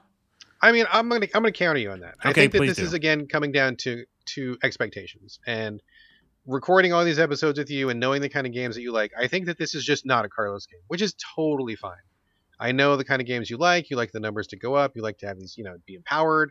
This is 100% not that game, right? And it seems like all your complaints are about it's not delivering the kind of experience that you feel like you want to get from it, but you're not getting what it's actually giving, right? And maybe that's not for you. It's totally fine. This kind of reminds me of like a David Lynch film or like Twin Peaks or something, right? Where you're like, hey man, this David Lynch, like what the fuck? Like I feel like it's like episode 3. I should know who the killer is by now. What's going on? But it's not about that, right? Like it's about like the atmosphere, the ambiance, the mood, the suggestions. And I kind of feel like it's similar here where, yeah, there's a murder going on, but that's not really the thing. Like what you're coming to this game for is about the character writing, the internal dialogue, this character's view on the world, how you can mold this character. And I think disempowerment's a big part of that. I mean, I do agree with you about the cursor stuff. That's kind of weird. I wish they would clean that up. But other than that, I think this is just not your kind of game, and that's totally fine. But I do really like what it's doing, and I think it's really different and unique. And I absolutely do think it is a role-playing game, like 100% role-playing game. We all agree to disagree then, yeah. We're going to have to agree to disagree, yeah, for sure. But to your point, I mean, like, David Lynch is one of my heroes. I love David Lynch. I've seen every film. I mean, haven't you heard people like watch something of David Lynch's and go, "What the fuck? I don't understand." Yeah, whatever. Right, but so yes to your expectation, right? And expectations, everything we talk about all the time on the show. No, but not a yes to end, but a no but for the the David Lynch reference, because that's a style and substance over like. You know, you want to just get in and mix it up with this style that Lynch is presenting. And that could be like a lot of different directors, right? And you're going to watching this thing and it's not going to move as fast as you want because he's going to take his time. And he's going to do whatever he wants. But you have to enjoy it. So like you said, maybe not for me. That's literally what you're describing about this game. The only difference is you just don't like this game. But like that structure is literally the thing you just said. Right, but most importantly is what I'm finally saying is that yeah, I don't enjoy it, right? So like, and it's totally fine, dude. It's totally fine. Yeah, I know, but okay, I guess I think there's a third thing I was going to say, but I can't remember now. But I agree with you that is a style, and I don't like the style. I think that's the end of the day. But a style of gameplay, right? Not even style of style, because I love the art. We talked about that. I like the voice acting. I just don't like what it's doing. Oh, here's the other thing I was going to say. Yeah, we can talk about style all day, and it just is not my thing and not my jam. But Lynch is my jam. Put that out there. Okay, sure. But at the same time, like the playability, we're talking about video games too. Like, is difficult. If that happened one more time, and it's going to because they didn't patch it. So if I boot it up right now, that fucking cursor thing's going to happen again. And the playability part where, like, I don't know what I just feel like it's a lot of talking and not much playing, like, or even choosing. I don't know. There's just so much. That's exactly the kind of game this is, though. I mean, you're calling it out, and I think it's just as simple as this is just not a Carlos game, which is totally fine. I mean, I'm really enjoying how much talking there is. I'm really enjoying the conversations, and I'm just in the mood for that. Like, I mean, there's probably a million games that you really like that I dislike and vice versa. So I think maybe we're just going to be on opposite ends of this one. I think what this game is delivering is really good and solid, but if you don't like it, I mean, that's totally fine, man. You know, like some people really like licorice. I think licorice is fucking disgusting, but some people fucking love it. And we're not ever going to agree on that. And it's okay to not agree. No, I love agreeing to disagree. I'm just trying. There's another point I'm trying to make and I can't think of it. So I'll think of it offline. and I will put it in a tweet somewhere. I don't know. We will do that. All right. So that is Disco Elysium. Seems like we're kind of split on that. Carlos, seems like you're kind of out, which I totally respect 100%. I am going to keep going. I really like this game a lot. My only problem is, like I said, I need to play it in like 2-hour chunks, and I'm having trouble finding that amount of raw time. So this may be kind of a slow play for me. I don't think I'm going to be like getting through it in a week. So I may talk about it another couple times over the next few episodes, depending on how fast I get through it. But I definitely, I think it's really cool. I like what it's doing, and it's definitely a different sort of thing. Let me say one thing to that, because you just remind me. No, you remind me what it was. And I'm going to ask you to do it, because if you're going to be the person who reports back, right? Sure, I'll try. Think the biggest, one of the bigger things is, and I want to see if it bothers you, because I feel like it will. That's what I'm trying to get at. Okay. Something that might actually bother you about this is the time it takes to do something. That's really what I'm trying to hit here. Like, yes, David Lynch takes a fucking way too long, or not too long, just his amount of time to even do like one scene. And you're like, what's happening, you know? So I get that. But that's what I feel like. Mix all those things I just said, the bad controls, which I think they should fix on console, the, you know, lack of resources and hard to find things. By the way, we didn't even mention backtracking. There was one scene where I had to go back and forth four times to do one thing. And the fact that you can't even look at the dead body yet. That's my main gripe with it. I think I finally figured it out. It's that it's just taking too long to enjoy the world. There it is. I finally arrived at my main gripe. So with that said, and I feel much more at ease with myself that I figured it out. Okay, good. Take that with you when in your playthrough and see if that's the problem, because I feel like that is still an issue. All right. I will put that in my back pocket. We will see how it goes. I got to just find the time to play it. So okay. We'll report back. We'll talk about it again in the future, I am sure. There's Disco Elysium. We're both playing the Deluxe Director's Cut on PS5. There you go. Two more games, and then we're out. Carlos, Luckslinger is a game I've kind of had my eye on. I don't know a lot about it, but it looked so weird. I felt like it was worth putting on my radar. You have played it. Please tell us about Luckslinger. Yeah, let's switch it back around to the positive side. I was so aggro just then. I don't normally do that, and I really wanted to love that game. But anyways, Luckslinger is an indie 2D side-scrolling shooter game where you're a cowboy, and I think you played a game that was somewhat similar a while ago. I forgot what it was. A cowboy shooter game, didn't you? That was 2D? Yeah, I did. There was a... yes, I know exactly what you're talking about. I can see it in my head. Do not remember what it's called, but yes, there was a 2D roguelike where you were a cowboy shooting, and it was like pixel-based. Right, and I was about to play it, and then I bought this instead. No, I'd forgotten about that one until I picked this up. Luckslinger is 2D, simple pixel graphics. You're a cowboy. You have a pet duck that flies around and is on, like, rests on your shoulder sometimes. It's a comedic game. It's an absurd, weird game. It's funny we mentioned David Lynch. It's kind of got some Lynchian moments in it, and it's got amazing music, jazzy hip hop beats, and at some point in the game you actually collect records.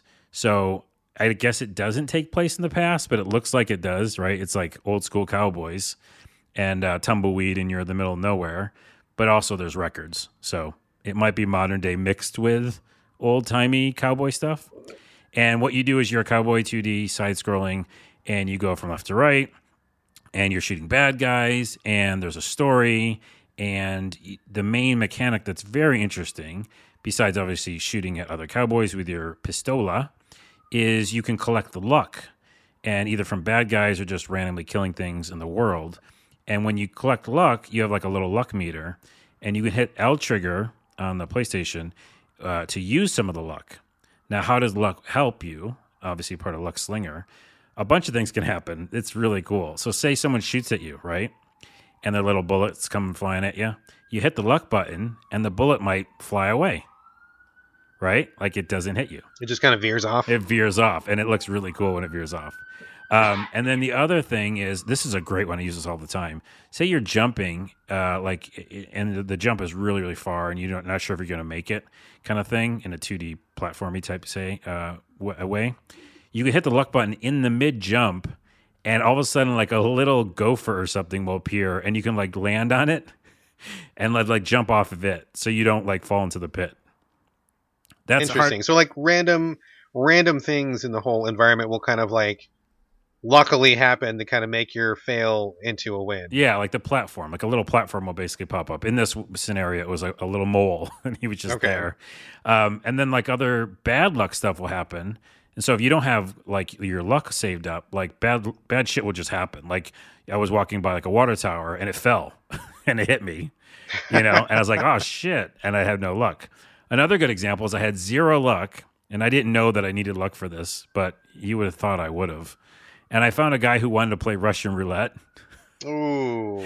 And I went. You should have known you needed luck for that. I know. What's wrong with me? That was silly. I thought it was like based on some other random thing, you know? So I decided to try it, and I killed myself. I shot myself in the head and died there. There's also like slow motion deaths. So like when you kill other bad guys or when you get killed, sometimes it does like slow motion stuff. So that's always fun. I love that in 2D games. And it's just got humor in it. It's like a lot of fun humor. You like get to a town and like you can collect records, or you can like talk to the townsfolk, and they got their whole thing going on.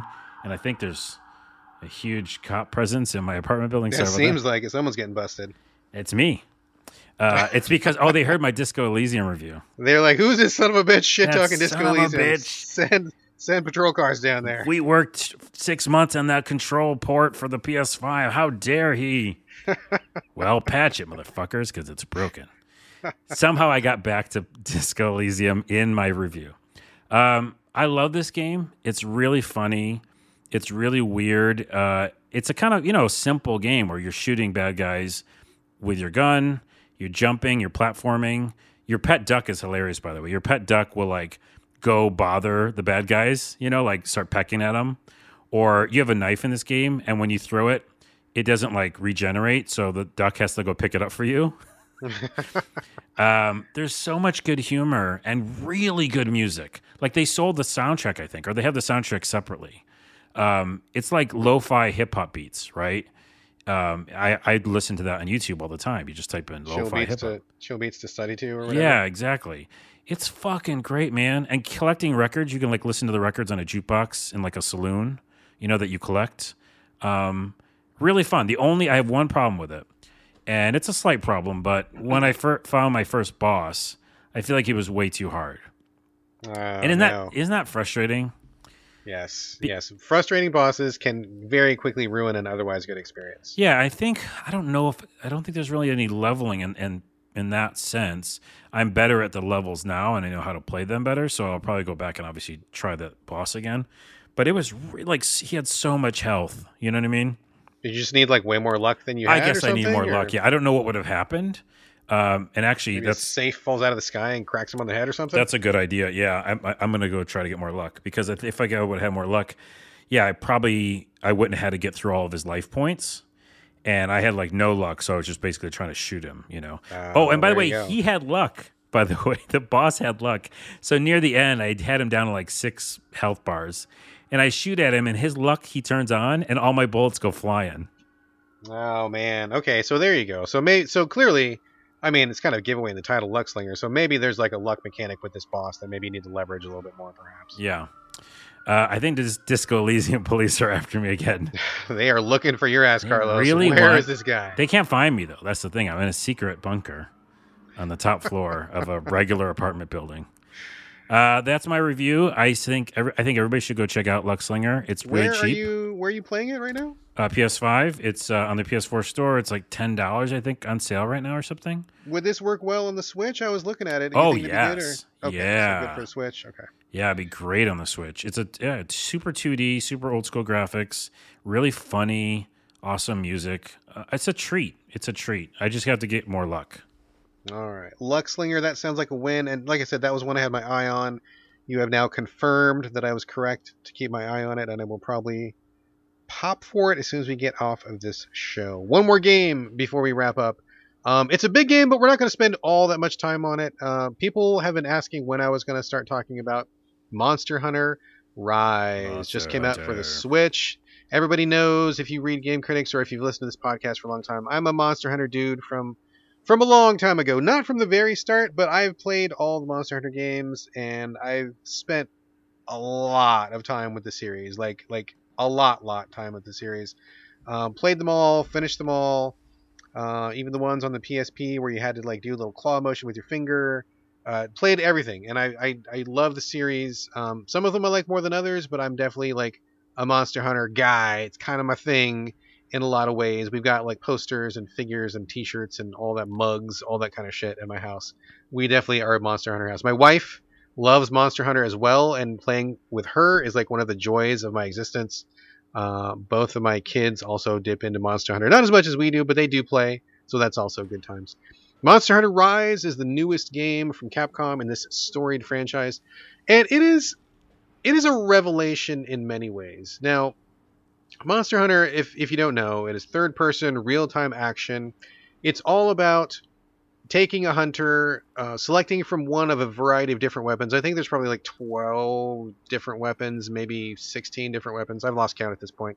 But there's all sorts of different things. Giant swords, bows and arrows, guns, dual blades, sword and shield, lance, all sorts of stuff. Like there's a weapon out there for everybody, right?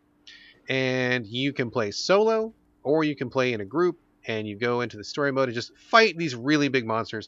It's basically kind of a boss rush sort of a game, where the focus of each level is just fighting like one huge monster or another, and they all come in different flavors, right? Some are really big and chunky, some are small and snake-like, some can fly, some do fire, some do ice. Like there's a whole like this really wide variety of monsters, and you just have to go in there, learn their tells, learn their moves, learn how to dodge them. Every time you beat a monster, you kill them or trap them, but either way you get some pieces from that monster and use those pieces to create armor and weapons that make you stronger, and therefore you are more equipped to take on the next monster. It's a pretty good loop, pretty fun. It's not for everybody because it's a pretty difficult game, and there's a lot of learning involved, on top of the fact that historically Capcom is pretty ass about tutorials and about explaining the game. Like it's one of those experiences where if you want to get the most out of it, you're going to have to find a wiki. You're going to have to find a YouTube video. You're going to have to find somebody who knows the game inside and out, and then they're going to have to answer a bunch of your questions. Capcom is terrible at explaining this game, which has always been really frustrating for me. But Rise is actually a really good point of entry for anybody. So full disclosure, if you've played Monster Hunter before and you didn't like it, nothing has changed about that. Like this is not going to change your mind, right? I mean, this is basically the same formula. You're going to see a lot of the same monsters, same loop. But if you want more of that, this is quite possibly the best one that's ever been. For the reason being that they have streamlined the fuck out of this game. Like a lot of really drastic changes, a lot of many micro changes, many medium-sized changes. Like they really took the time to examine the Monster Hunter formula. And they took a look at it and said, you know, what is worth keeping and what is not worth keeping? And they have jettisoned so much cruft. Like I was shocked, like really shocked at a lot of the choices. Would you say they iterated? They mega iterated, like hardcore, like legitimately, not just like a tweak here, tweak there, but they really looked at the fundamental identity of the game. And they're like, back in the day, Monster Hunter, right? Hunting was a big part of the concept. So you would like look for tracks, you would, you know, craft some things. Like a lot of the game was like preparing to go on the hunt. Like you'd collect the items you would need to get your sharpening stone for your sword, and you'd have to make some bullets, and you'd have to collect some things to make some food, make sure you packed your bag. Like that whole thing was like part of the experience, right? And the game has iterated so many times over the years. Capcom has now looked at it and said, okay, so what is the fun of Monster Hunter? The fun is in fighting the monsters. It is Monster Hunter. Fighting the monsters, that's what everybody likes. That's the key thing. And so they have drastically cut back on all of the supporting stuff. To a longtime player like me, shocking, very shocking that they would get rid of some stuff. I'll give you an example. For example, you go to like a desert location. In every single Monster Hunter game, I think up until now, it's hot in the desert, and your hunter is wearing a bunch of armor. So you would have to bring a cool drink, literally an item called cool drink, to bring with you, so that when you're in the desert, you drink your cool drink, and it cools you down for like 5 minutes. If you run out of cool drinks, your hunter gets really, really hot. They lose stamina, you lose fighting effectiveness, and then the monster probably wails on you because you did not prepare effectively for the environment. That is the thing that has been in Monster Hunter forever, like since the beginning. That is gone. Totally gone. It may not seem like a big thing to a lot of people, but to old-timers like me, it was really surprising to see that stuff was gone.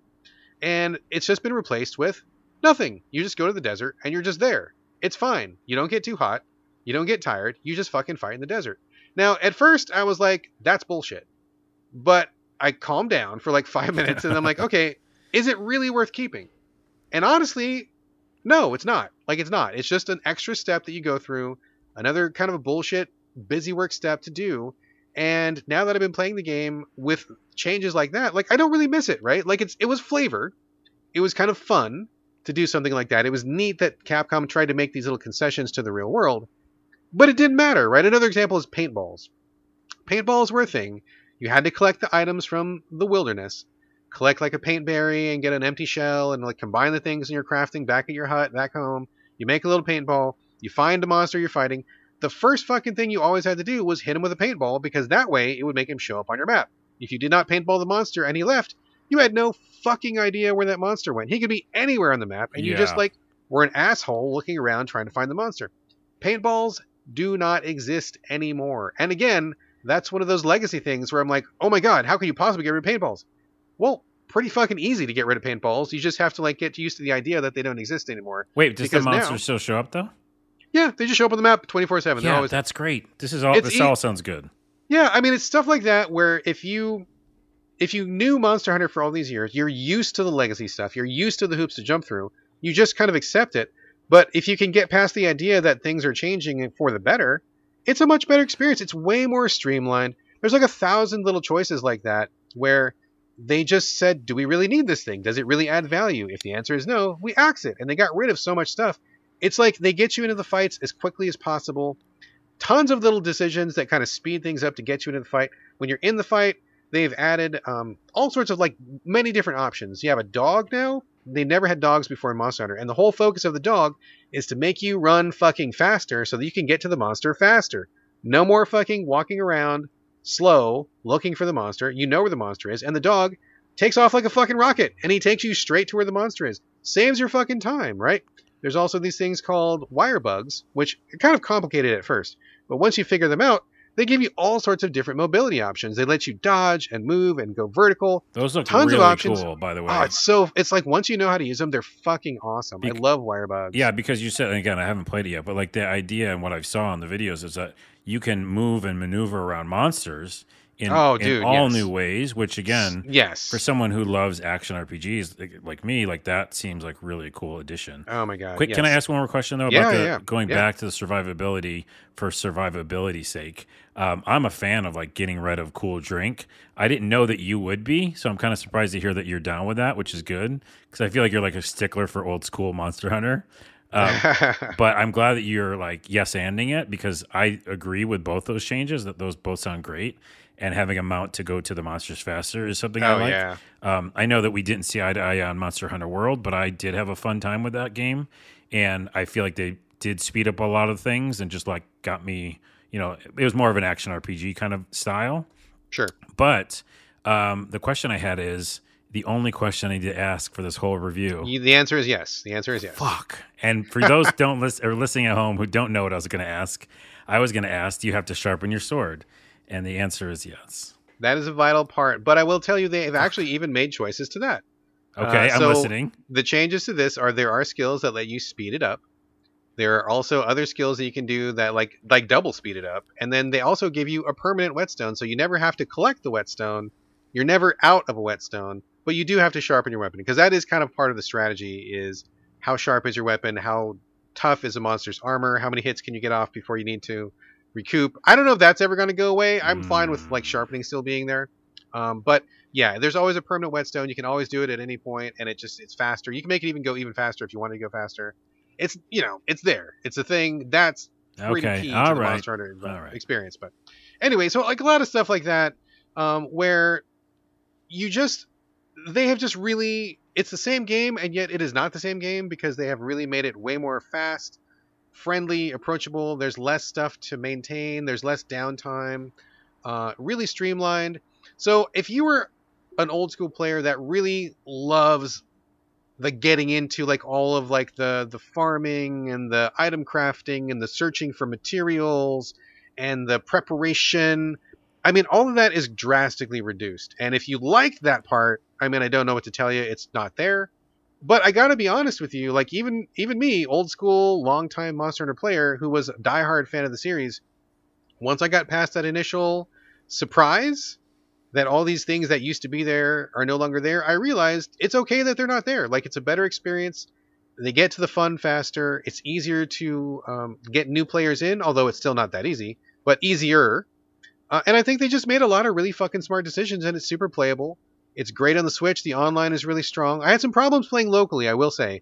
Locally did not work very well with me because my wife, son, and I were in the same room. We kept getting dropped players. That was not fun. But the online is rock solid. I've never had a problem with online. It's quick. It's good. And I will say also, for those people who may want to try Monster Hunter but don't want a lifetime commitment, it comes with the shortest story single-player campaign that's ever been in a Monster Hunter. I think I finished it in 35 hours. Whoa. Which is like the blink of an eye for Monster Hunter, which, you know, traditionally is several hundred hours long.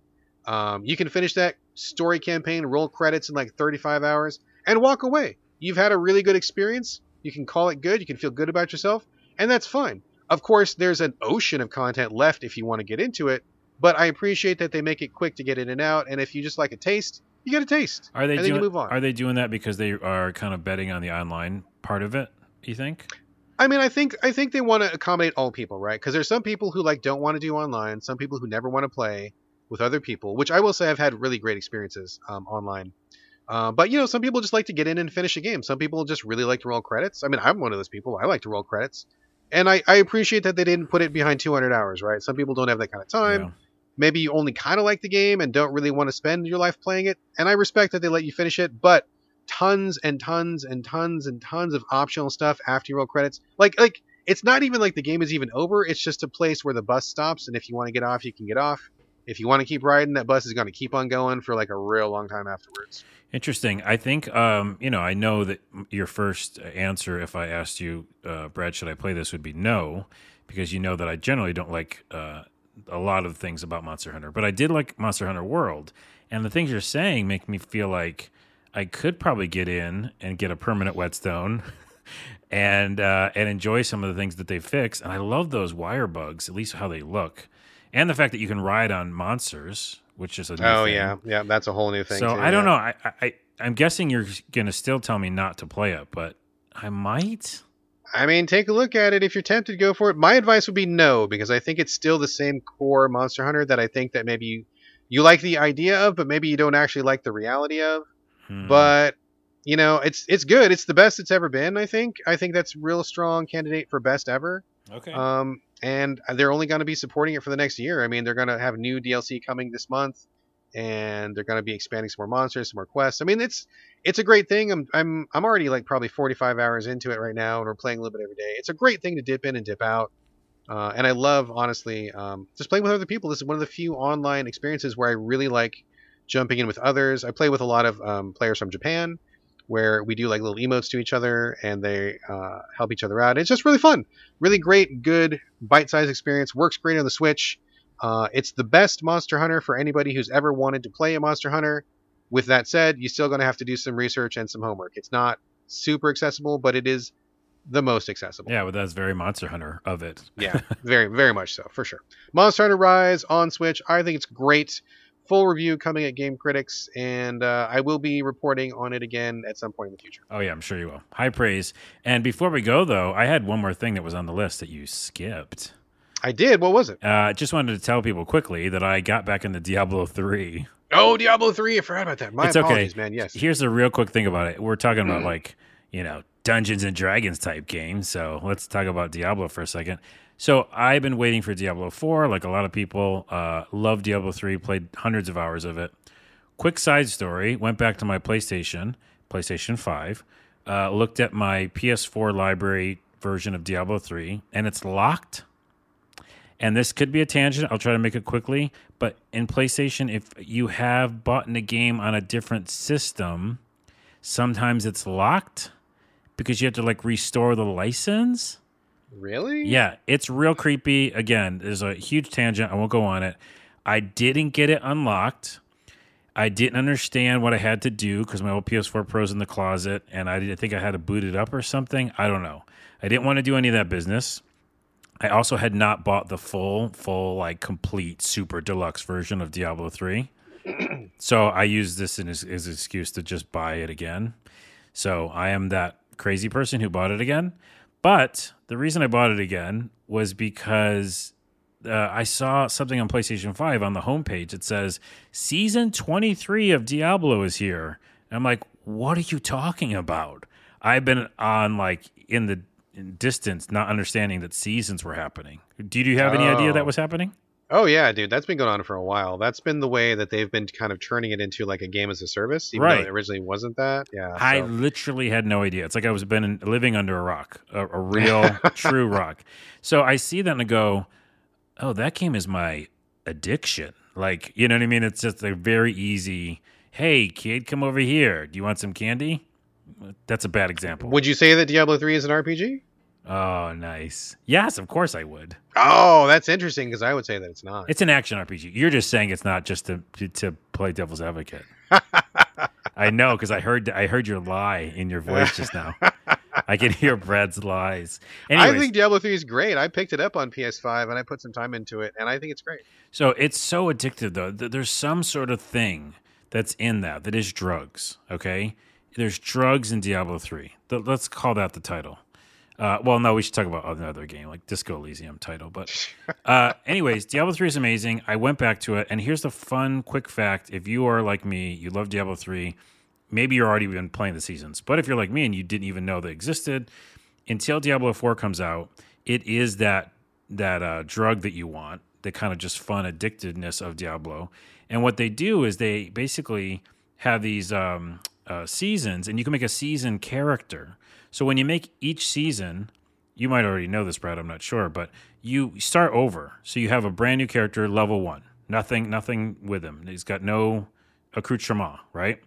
Yes. And what they do is they unlock, if you pick a seasonal character and you make one as a seasonal character, that's a difference. You don't have to go through the campaign. You just go right to adventure mode. And in adventure mode, everything's open and you're unlocked. And you just have to go to wherever you want and level up. And it's fucking fun because it's like, oh my goodness, I can do any landmass, anywhere I can handle, you know, with my level, I'll do. And then I can get all those loot drops. And then you beat bounties. And in the season, you're basically following along a little chart, you know, and you got to check off, like, I got 5 bounties in Act 1 or something. And you do all those, and you supposedly have to get through all of that before the season's over, and then you get prizes, essentially. It's not about the prizes for me. Yeah, if I finish the season, that's cool. It's just another, like you said in the beginning, another reason to play that game. And it is so, so addictive. I literally just pick it up for 5 minutes, and that's 2 hours. You know, it's a great idea.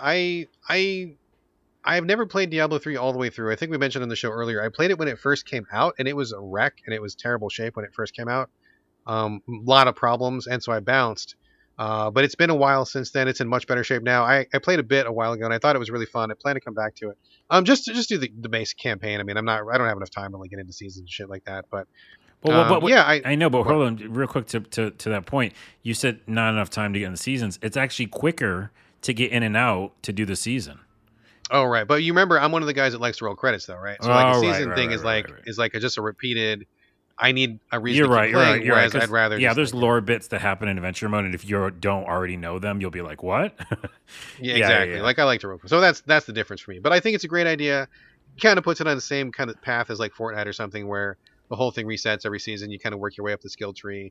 I think I first came into this idea with... what's that other path of... what's the other... Path of Exile. Path of Exile. I think that was where I first saw the season idea. And then, you know, I don't know who stole it from who or who came up with it first, but yeah, it's kind of all the rage in these action RPGs. And we talked about that game on this podcast, and I had such a problem with that playability of that game. Yeah. That I had to bounce, but like Diablo, I know, you know, like yeah, there's problems I have with it, but once you Diablo 3 is a perfect example of and what I was saying earlier. You know, the style of game, when you power up, you feel, you know, it's an empowerment thing. And so even to the fact of like which is very unique. It's almost Monster Hunter-ish. Like, and tell me if I'm wrong, but like as you level in Diablo, your maneuverability gets better, which is weird. It's almost like they strip you of like all ability to even move. if you remember this, in the very, very base version of a character in Diablo, when you attack, you can't move, which Path of Exile does, and I hated. And maybe if like I leveled up more, then I would have had this. But like after a while, you get level, like your ability to attack is more of a sweeping motion, and then you can roll. And there's all these different things that like make you move fast.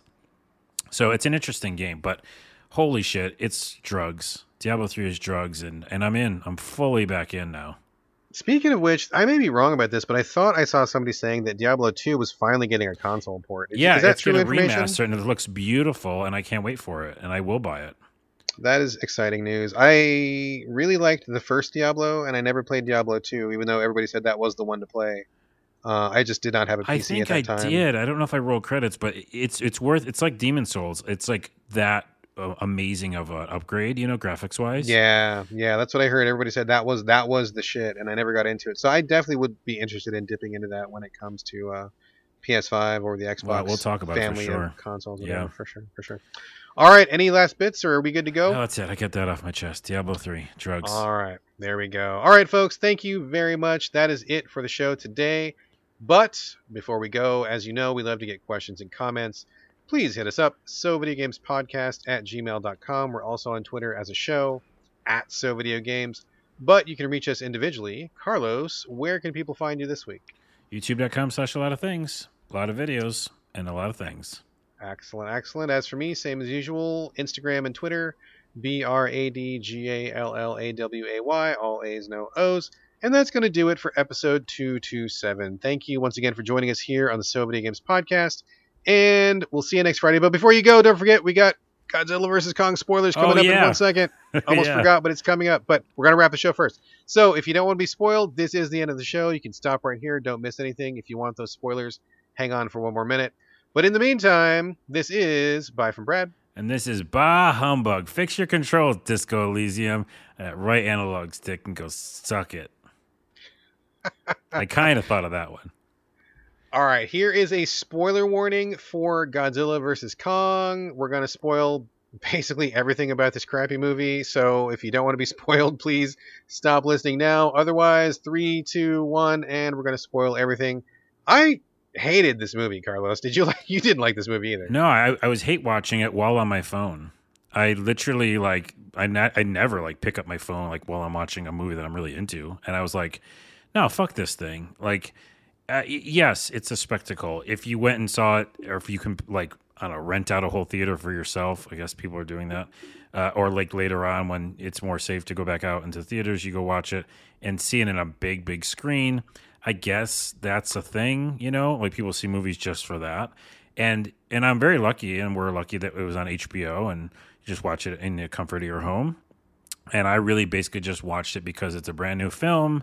And it's a 4K thing, a UHD, and like, let me see the spectacle, you know? I didn't expect it to be good. So even though my expectations were low, I still didn't like this. Like, yes. Painful. It's painful. And my real quick synopsis, before I even get into any of it really, is that it's just they had so much they could have done with this. Like the actors... that one guy from Atlanta is in it too, and the girl from Stranger Things, and there's just so many people that I like, and I think there's like a missed opportunity here, like an actual story maybe, or like, you know, like some depth, or, you know, advancement in character, or anything you do in movies could have been in this, but it just felt like a cookie cutter, like let's look at the graphics, and also like really not make sense, like. A huge portions, right? Yeah. Like you're like, wait, but shouldn't they be scared? Or why are they just okay with that? Or what are they doing? You know, like a lot of those moments. And I think a lot of it really stems from the fact that they're trying to create like this like MonsterVerse, where it's like this interconnected universe of monsters fighting each other. And I think that they're getting blinded by the fact that they want an MCU of their own, Marvel Cinematic Universe, and you can't do that until the movies are good. Like, people forget the MCU didn't just exist. They had like 3 or 4 or 5 movies that were all really good on their own before they had a cinematic universe. And that's really what's missing, right? So like, these movies did not start out connected. Like the first Godzilla came out in 2014, the reboot Godzilla, of course, not the first one. You know, some people seem mixed on it, and I'm really confused by that because I've watched it many times. I think it's a great film. The 2014 Godzilla, I think, is excellent. Is that with Matthew Broderick? No, that's the one that was from before that. That was like in the 90s or whatever. Oh, okay. That was a bad one. The one in 2014 really shows Godzilla's scope. It treats him as like this supernatural force of nature. Like, it really shows his impact on the city. It comes in on a couple people as they kind of survive the onslaught of Godzilla. It's a really great film. Skull Island, Kong Skull Island came out after that. An amazing film. That is a really good film. King Kong looks amazing in that. It's got some great fight scenes, but also it's got some great story. Talks about like this group of soldiers that go there, and they kind of just like have this real chip on their shoulder about taking him down, and there's people on the, I mean, whatever. Like, it's a great movie on its own. Both those two movies, I think, are great. That's why I was so excited. Unfortunately, they came in with Godzilla, King of Monsters, and just fucked the whole thing up because they wanted to make it like a cinematic universe. And in doing so, my big problem with this is they have, number one, come up with a bunch of backstory that is like the most far-fetched, like ridiculous horse shit that just doesn't even make sense. And on top of that, they just don't put any effort into the script. Or explain anything. Yeah. It's like punching monsters and having buildings fall down is awesome. But like, that doesn't excuse the fact that you need to do a good job on the rest of the movie. And in fact, Mike Rougeau, who is an online games guy and also a movie critic, put out a review of this game, Godzilla vs. Kong, of this movie. And he said basically the same thing. Like, this, it's spectacle, but you need to have something besides spectacle. Spectacle doesn't excuse a stupid script. And he got torn apart on the internet, which I think was not, he got tons of hate. A lot of people really want to stand up for this movie and say, you shouldn't think too hard about it because it's about Godzilla and King Kong. Yeah, it is, but it doesn't have to be stupid. And I'll give you some examples, right?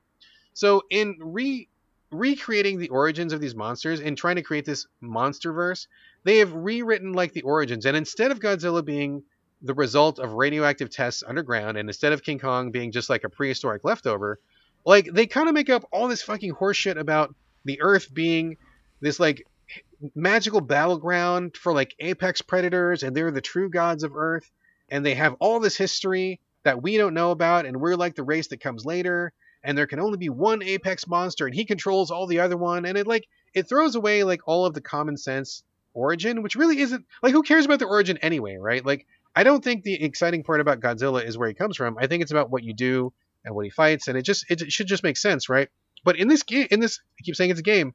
It's not a game. Knock it off, Brad. Yeah. In this fucking movie, it shows that King Kong's origin is that he comes from a race of intelligent super apes which lived in the core of the Earth, who have traditionally been the enemies of Godzilla, and he finds the throne room of the King Kong people, and on the throne room they have rechargeable radioactive axes which are made from the pieces of Godzilla. And I'm like, what is even happening here? Yeah. Like, what is going on? Just listen to that sentence. It sounds crazy. It's fucking crazy and stupid and insane. And it's like a really big deal for them to get to the center of the Earth. But at a later point in the movie, Godzilla somehow, like, ESP senses that King Kong is in the center of the Earth. He shoots his laser to the core of the Earth, and then King Kong just like climbs up. Yeah. And it's like, I'm sorry, he climbed up through the entire crust of the Earth, really? And it took him like a minute. And before, like, I remember, for them to get there, it was a big deal. They had to go through this vortex. Yeah, it was like, it was impossible. Yeah, space-time, vortex, anomaly, whatever. Yeah. And like, there's so many fucking stupid things in this movie. Like, the whole point of going to the center of the Earth was to find this special energy that they needed, and they find the energy, and this girl like takes a picture of it, and she uploads the picture, and then all of a sudden they have the energy. I'm like, wow, that's not really how energy works. That is how energy. That's actually, I know, that's actually how energy works. Oh my God. By the way, we have to stop in there for a minute because I didn't know that they were going to kind of create this whole backstory, but I didn't need to know because I was just watching a movie, right? And as I'm watching a unnecessary, right? Yeah, but as I'm watching a regular movie, it was me just talking to myself, just watching it alone. When they introduced Hollow Earth, because I was like, wait, did someone not tell me that Hollow Earth is in this movie? Like, Hollow Earth. Are we talking about the same hollow, the Hollow Earth, right? That's in this movie. So I was just still baffled that was even in it. And then here's the fucking kicker: is they get to Hollow Earth. Humans, for the first time. Humans get to Hollow Earth for the first time. No facial reactions. If you look at all the people in the spaceship, they're like, huh, it's an okay place. Yeah, this is cool. Yeah, neat. Look, there's trees. The little girl who's the best actress in this whole movie. and she was actually giving like good, you know, performances through the whole movie. She doesn't say anything either. She's not crying, doing a little. The girl, the woman who's like taking care of her or whatever, she's just like blindly like looking out, going like, huh. Like literally no reaction. So they A, introduce a fantastical idea of the Hollow Earth. B, when they get there, nothing happens. Like it's not a big deal. And then C, to your point, they also add a bunch of history where there's like axes with electricity from Godzilla. So fucking stupid. You know, and so apparently the existence of Mechagodzilla in this movie was spoiled. I actually wasn't spoiled on it. I didn't realize that he was even in the movie. I got spoiled on it the day the movie came out because some asshole jumped on Twitter and gave like a full movie synopsis in one tweet, which I just happened to see. Oh, nice. I was very upset about that. But like the Mechagodzilla thing was fucking stupid. I mean, he needs the energy that's in the core of the earth, but you've never been to the core of the earth. So how do you know that there's energy there? And even if there is energy, how do you know it's the right energy?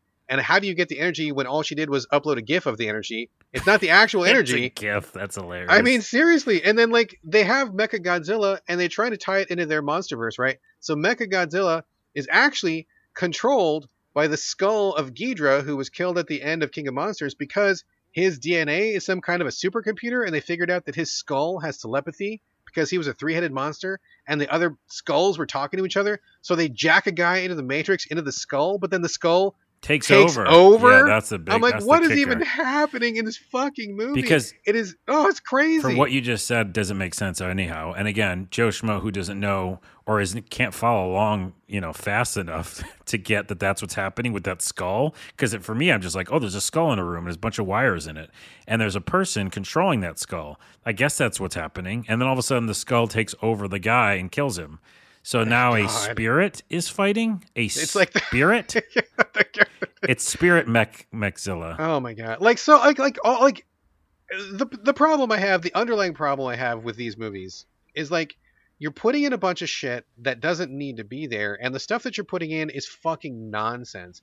Mechagodzilla is cool. It could have just been, hey, we're tired of getting beat up by Godzilla. We want our own version. Simple answer. That's what they've always done in every fucking Mechagodzilla movie because he's been in the movies like 25 times. Why did you have to change the origin? Why did you think that a DNA telepathic skull with no skin on it connected up to wire was going to change the internet and take over? Like, I was like, what is even happening? Yeah. None of this stuff makes sense. It's like, and anybody who stands up for this movie and says, don't think too hard about it, I feel like is like, fuck off. Okay. Because it's fine to have a monkey and a big dinosaur punching each other, but it doesn't have to be fucking stupid, and it doesn't have to talk down to the audience. And if you're going to play it for laughs, then play it for laughs. But that's not what's happening here. These guys are trying to create a legit new universe of interconnected movies, and it's fucking stupid. It is fucking stupid, and I'm the biggest fan of this shit. I love kaiju. I love monsters. I should be the #1 fan, and I think this is trash. Yeah, exactly. Coming from someone who likes the monster fights, that's a big thing. Not to go back to I Saw Black Clouds, but that is that kind of thing. Like decide, like pick a lane, right?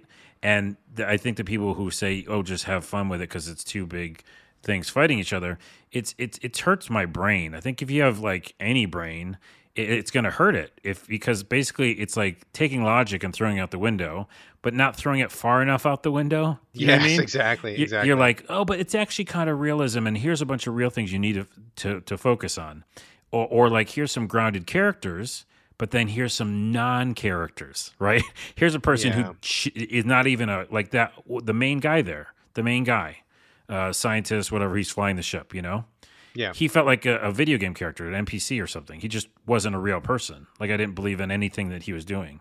And then the little girl I did, and the girl that like I looked after her, kind of. They seemed like real characters. But even like the girl from Stranger Things, and then the guy from Atlanta, and then the other kid. He's in a really good movie, the Australian kid. Yeah, I know the kid. They're all great people, but they just don't work together, and they also don't work. Like they don't give them any room to breathe and become a character. They're just shifted off to China in a space pod. Again, this is why it doesn't work for the people saying like just have fun. You're not letting me have fun. It's too many stupid shit happening, and it rips the immersion away from me. I can't enjoy the movie because all I'm seeing is plot holes and nonsense that does not need to be there. Like this is way too complicated, and none of it holds together, and I can't enjoy the movie when all I think about is how stupid it is and how ridiculous and asinine this script is. It's a terrible script. It's a terrible movie. There's a script? I didn't know there, there was one. It's just, it makes me really sad, dude, because I was excited for this. I will always be a fan of 2014 Godzilla. I will always be a fan of Kong, Skull Island. Both of those are great films. I recommend them both. But Jesus H. fucking Christ, every movie that's come after that is fucking terrible. And they are running these into the ground, and I am just really sad and depressed about it. Well, you just won't, I don't think, unfortunately, you'll get another one for a while, unless it's a different studio, maybe. Because this movie made a ton of money. It made a bunch of money. Well, it can make money, really well. But there's a difference in, like, will the next movie get greenlit based on other stuff? I'm not sure. Who knows? I will say this last thing, though, is the other thing that takes you out of it, it's just so ridiculous. And I know it happens in old school Godzilla movies, and I think you know what I'm going to say. But I guess in the old school ones, we didn't care as much or whatever. But, like, again, if you're throwing realism next to fantastical, the realism is going to start popping into our heads. And what I'm talking about is destroying all of, and they're in China, right? Yeah. I think they're Hong Kong. Yeah. Hong Kong. So just destroy all of Hong Kong. Okay. Countless of millions of people died. I know. I was thinking the exact same thing, dude. And now it did not matter. Nobody cared. Nobody cares in the old school way, right? Because I feel like you see it's a set. It's toys. But the more realistic you make it and you show people on the ground and then you show these, like, the real city of Hong Kong, and then each time a gratuitous punch that doesn't even mean anything. Like, the monster didn't even, like, get an advantage. You know what I mean? But it wiped out 20,000 people. Like, it's just the amount of destruction they did to supposed virtual people. It was weird to me. It's interesting. It's interesting. That was one of the things I wondered about when we look at Mechagodzilla, because I was wondering, were they trying to, like, make the people behind Mechagodzilla totally immune to the blame for killing all those innocent humans? Because they can say, oh, well, the skull, this psychic skull took over, so therefore we're not responsible for killing everybody in Hong Kong. I mean, it didn't matter anyway, because the script didn't mean a goddamn thing regardless of which way you looked at it. But it seemed like these weird hoops to jump through for no reason, and none of the movie held together. And you can do better. You can do better. I could have written a better script than this. My 11-year-old could have written a better script than this. It was a disgusting, stupid, ridiculous script. And if people enjoyed it, great. But don't come at me saying you need to turn your brain off to enjoy it, because I think it's very possible to write a movie like this and not have it be fucking insipid garbage. So no, to anybody who says that, yeah, like, come at me all day, any day, on any sort of platform, because I just think that if you have a brain, which this sounds derogatory or mean, whatever, but your brain tries to latch on to things. You know what I mean? Yeah. It's a brain. It's got, like, logic in it. You know, it should. It has, like, emotion and that stuff. And so this movie just keeps flip-flopping so much. You're like, oh, I guess I'll go with this weird idea that there's a hollow earth. Oh, but then they don't care that they're even there, you know? Yeah. And then, like, it's just... Ugh. Yeah. Suspension of disbelief is everything in these movies, right? And you can get that a number of ways. I mean, like, in the old school, it was kind of a model. Nobody really cared because it was guys in rubber suits. So you're not thinking about the movie in that way, kind of like you alluded to earlier. But, you know, in a movie like this, where they throw so much sci-fi stuff at the wall to see what sticks, you cannot suspend that disbelief, because so much ridiculous stuff is happening. Like, it's just one thing after another, and it's not funny. It's not meant to be goofy. It's just, like, that's important gobbledygook that we're supposed to just not think too hard about. And I felt the whole thing was really insulting and really just really not fun, and I walked away from that movie being really, really disappointed with it. Confusing is another word that I thought of. I was like, what's happening? Because if I'm saying what's happening, how am I supposed to suspend my disbelief, right? How am I supposed to be like, oh, I'll just have fun with this? By the way, we could list many movies, you and I, where we were like, oh, we're just along for the ride. But it didn't throw, like, 18 new premises and, you know, the stuff that makes me feel like I don't know what's happening. Anyways, I didn't like it at all. Yeah, you got to just keep it simple. Keep it simple. K-I-S-S, keep it simple, stupid. And this movie did not keep it simple, and I think that's where it fucking This movie fell K-I-S-S down. My A-S-S. All right, that's enough ranting. This is a monster episode. 2 hours. 2 hours, baby. Let's do it. There we go. All right, folks, if you've listened this far, thank you so much. This is the true end of the episode. Nothing's coming after this. True. Feel free to bounce, and thank you for your time and attention. We out.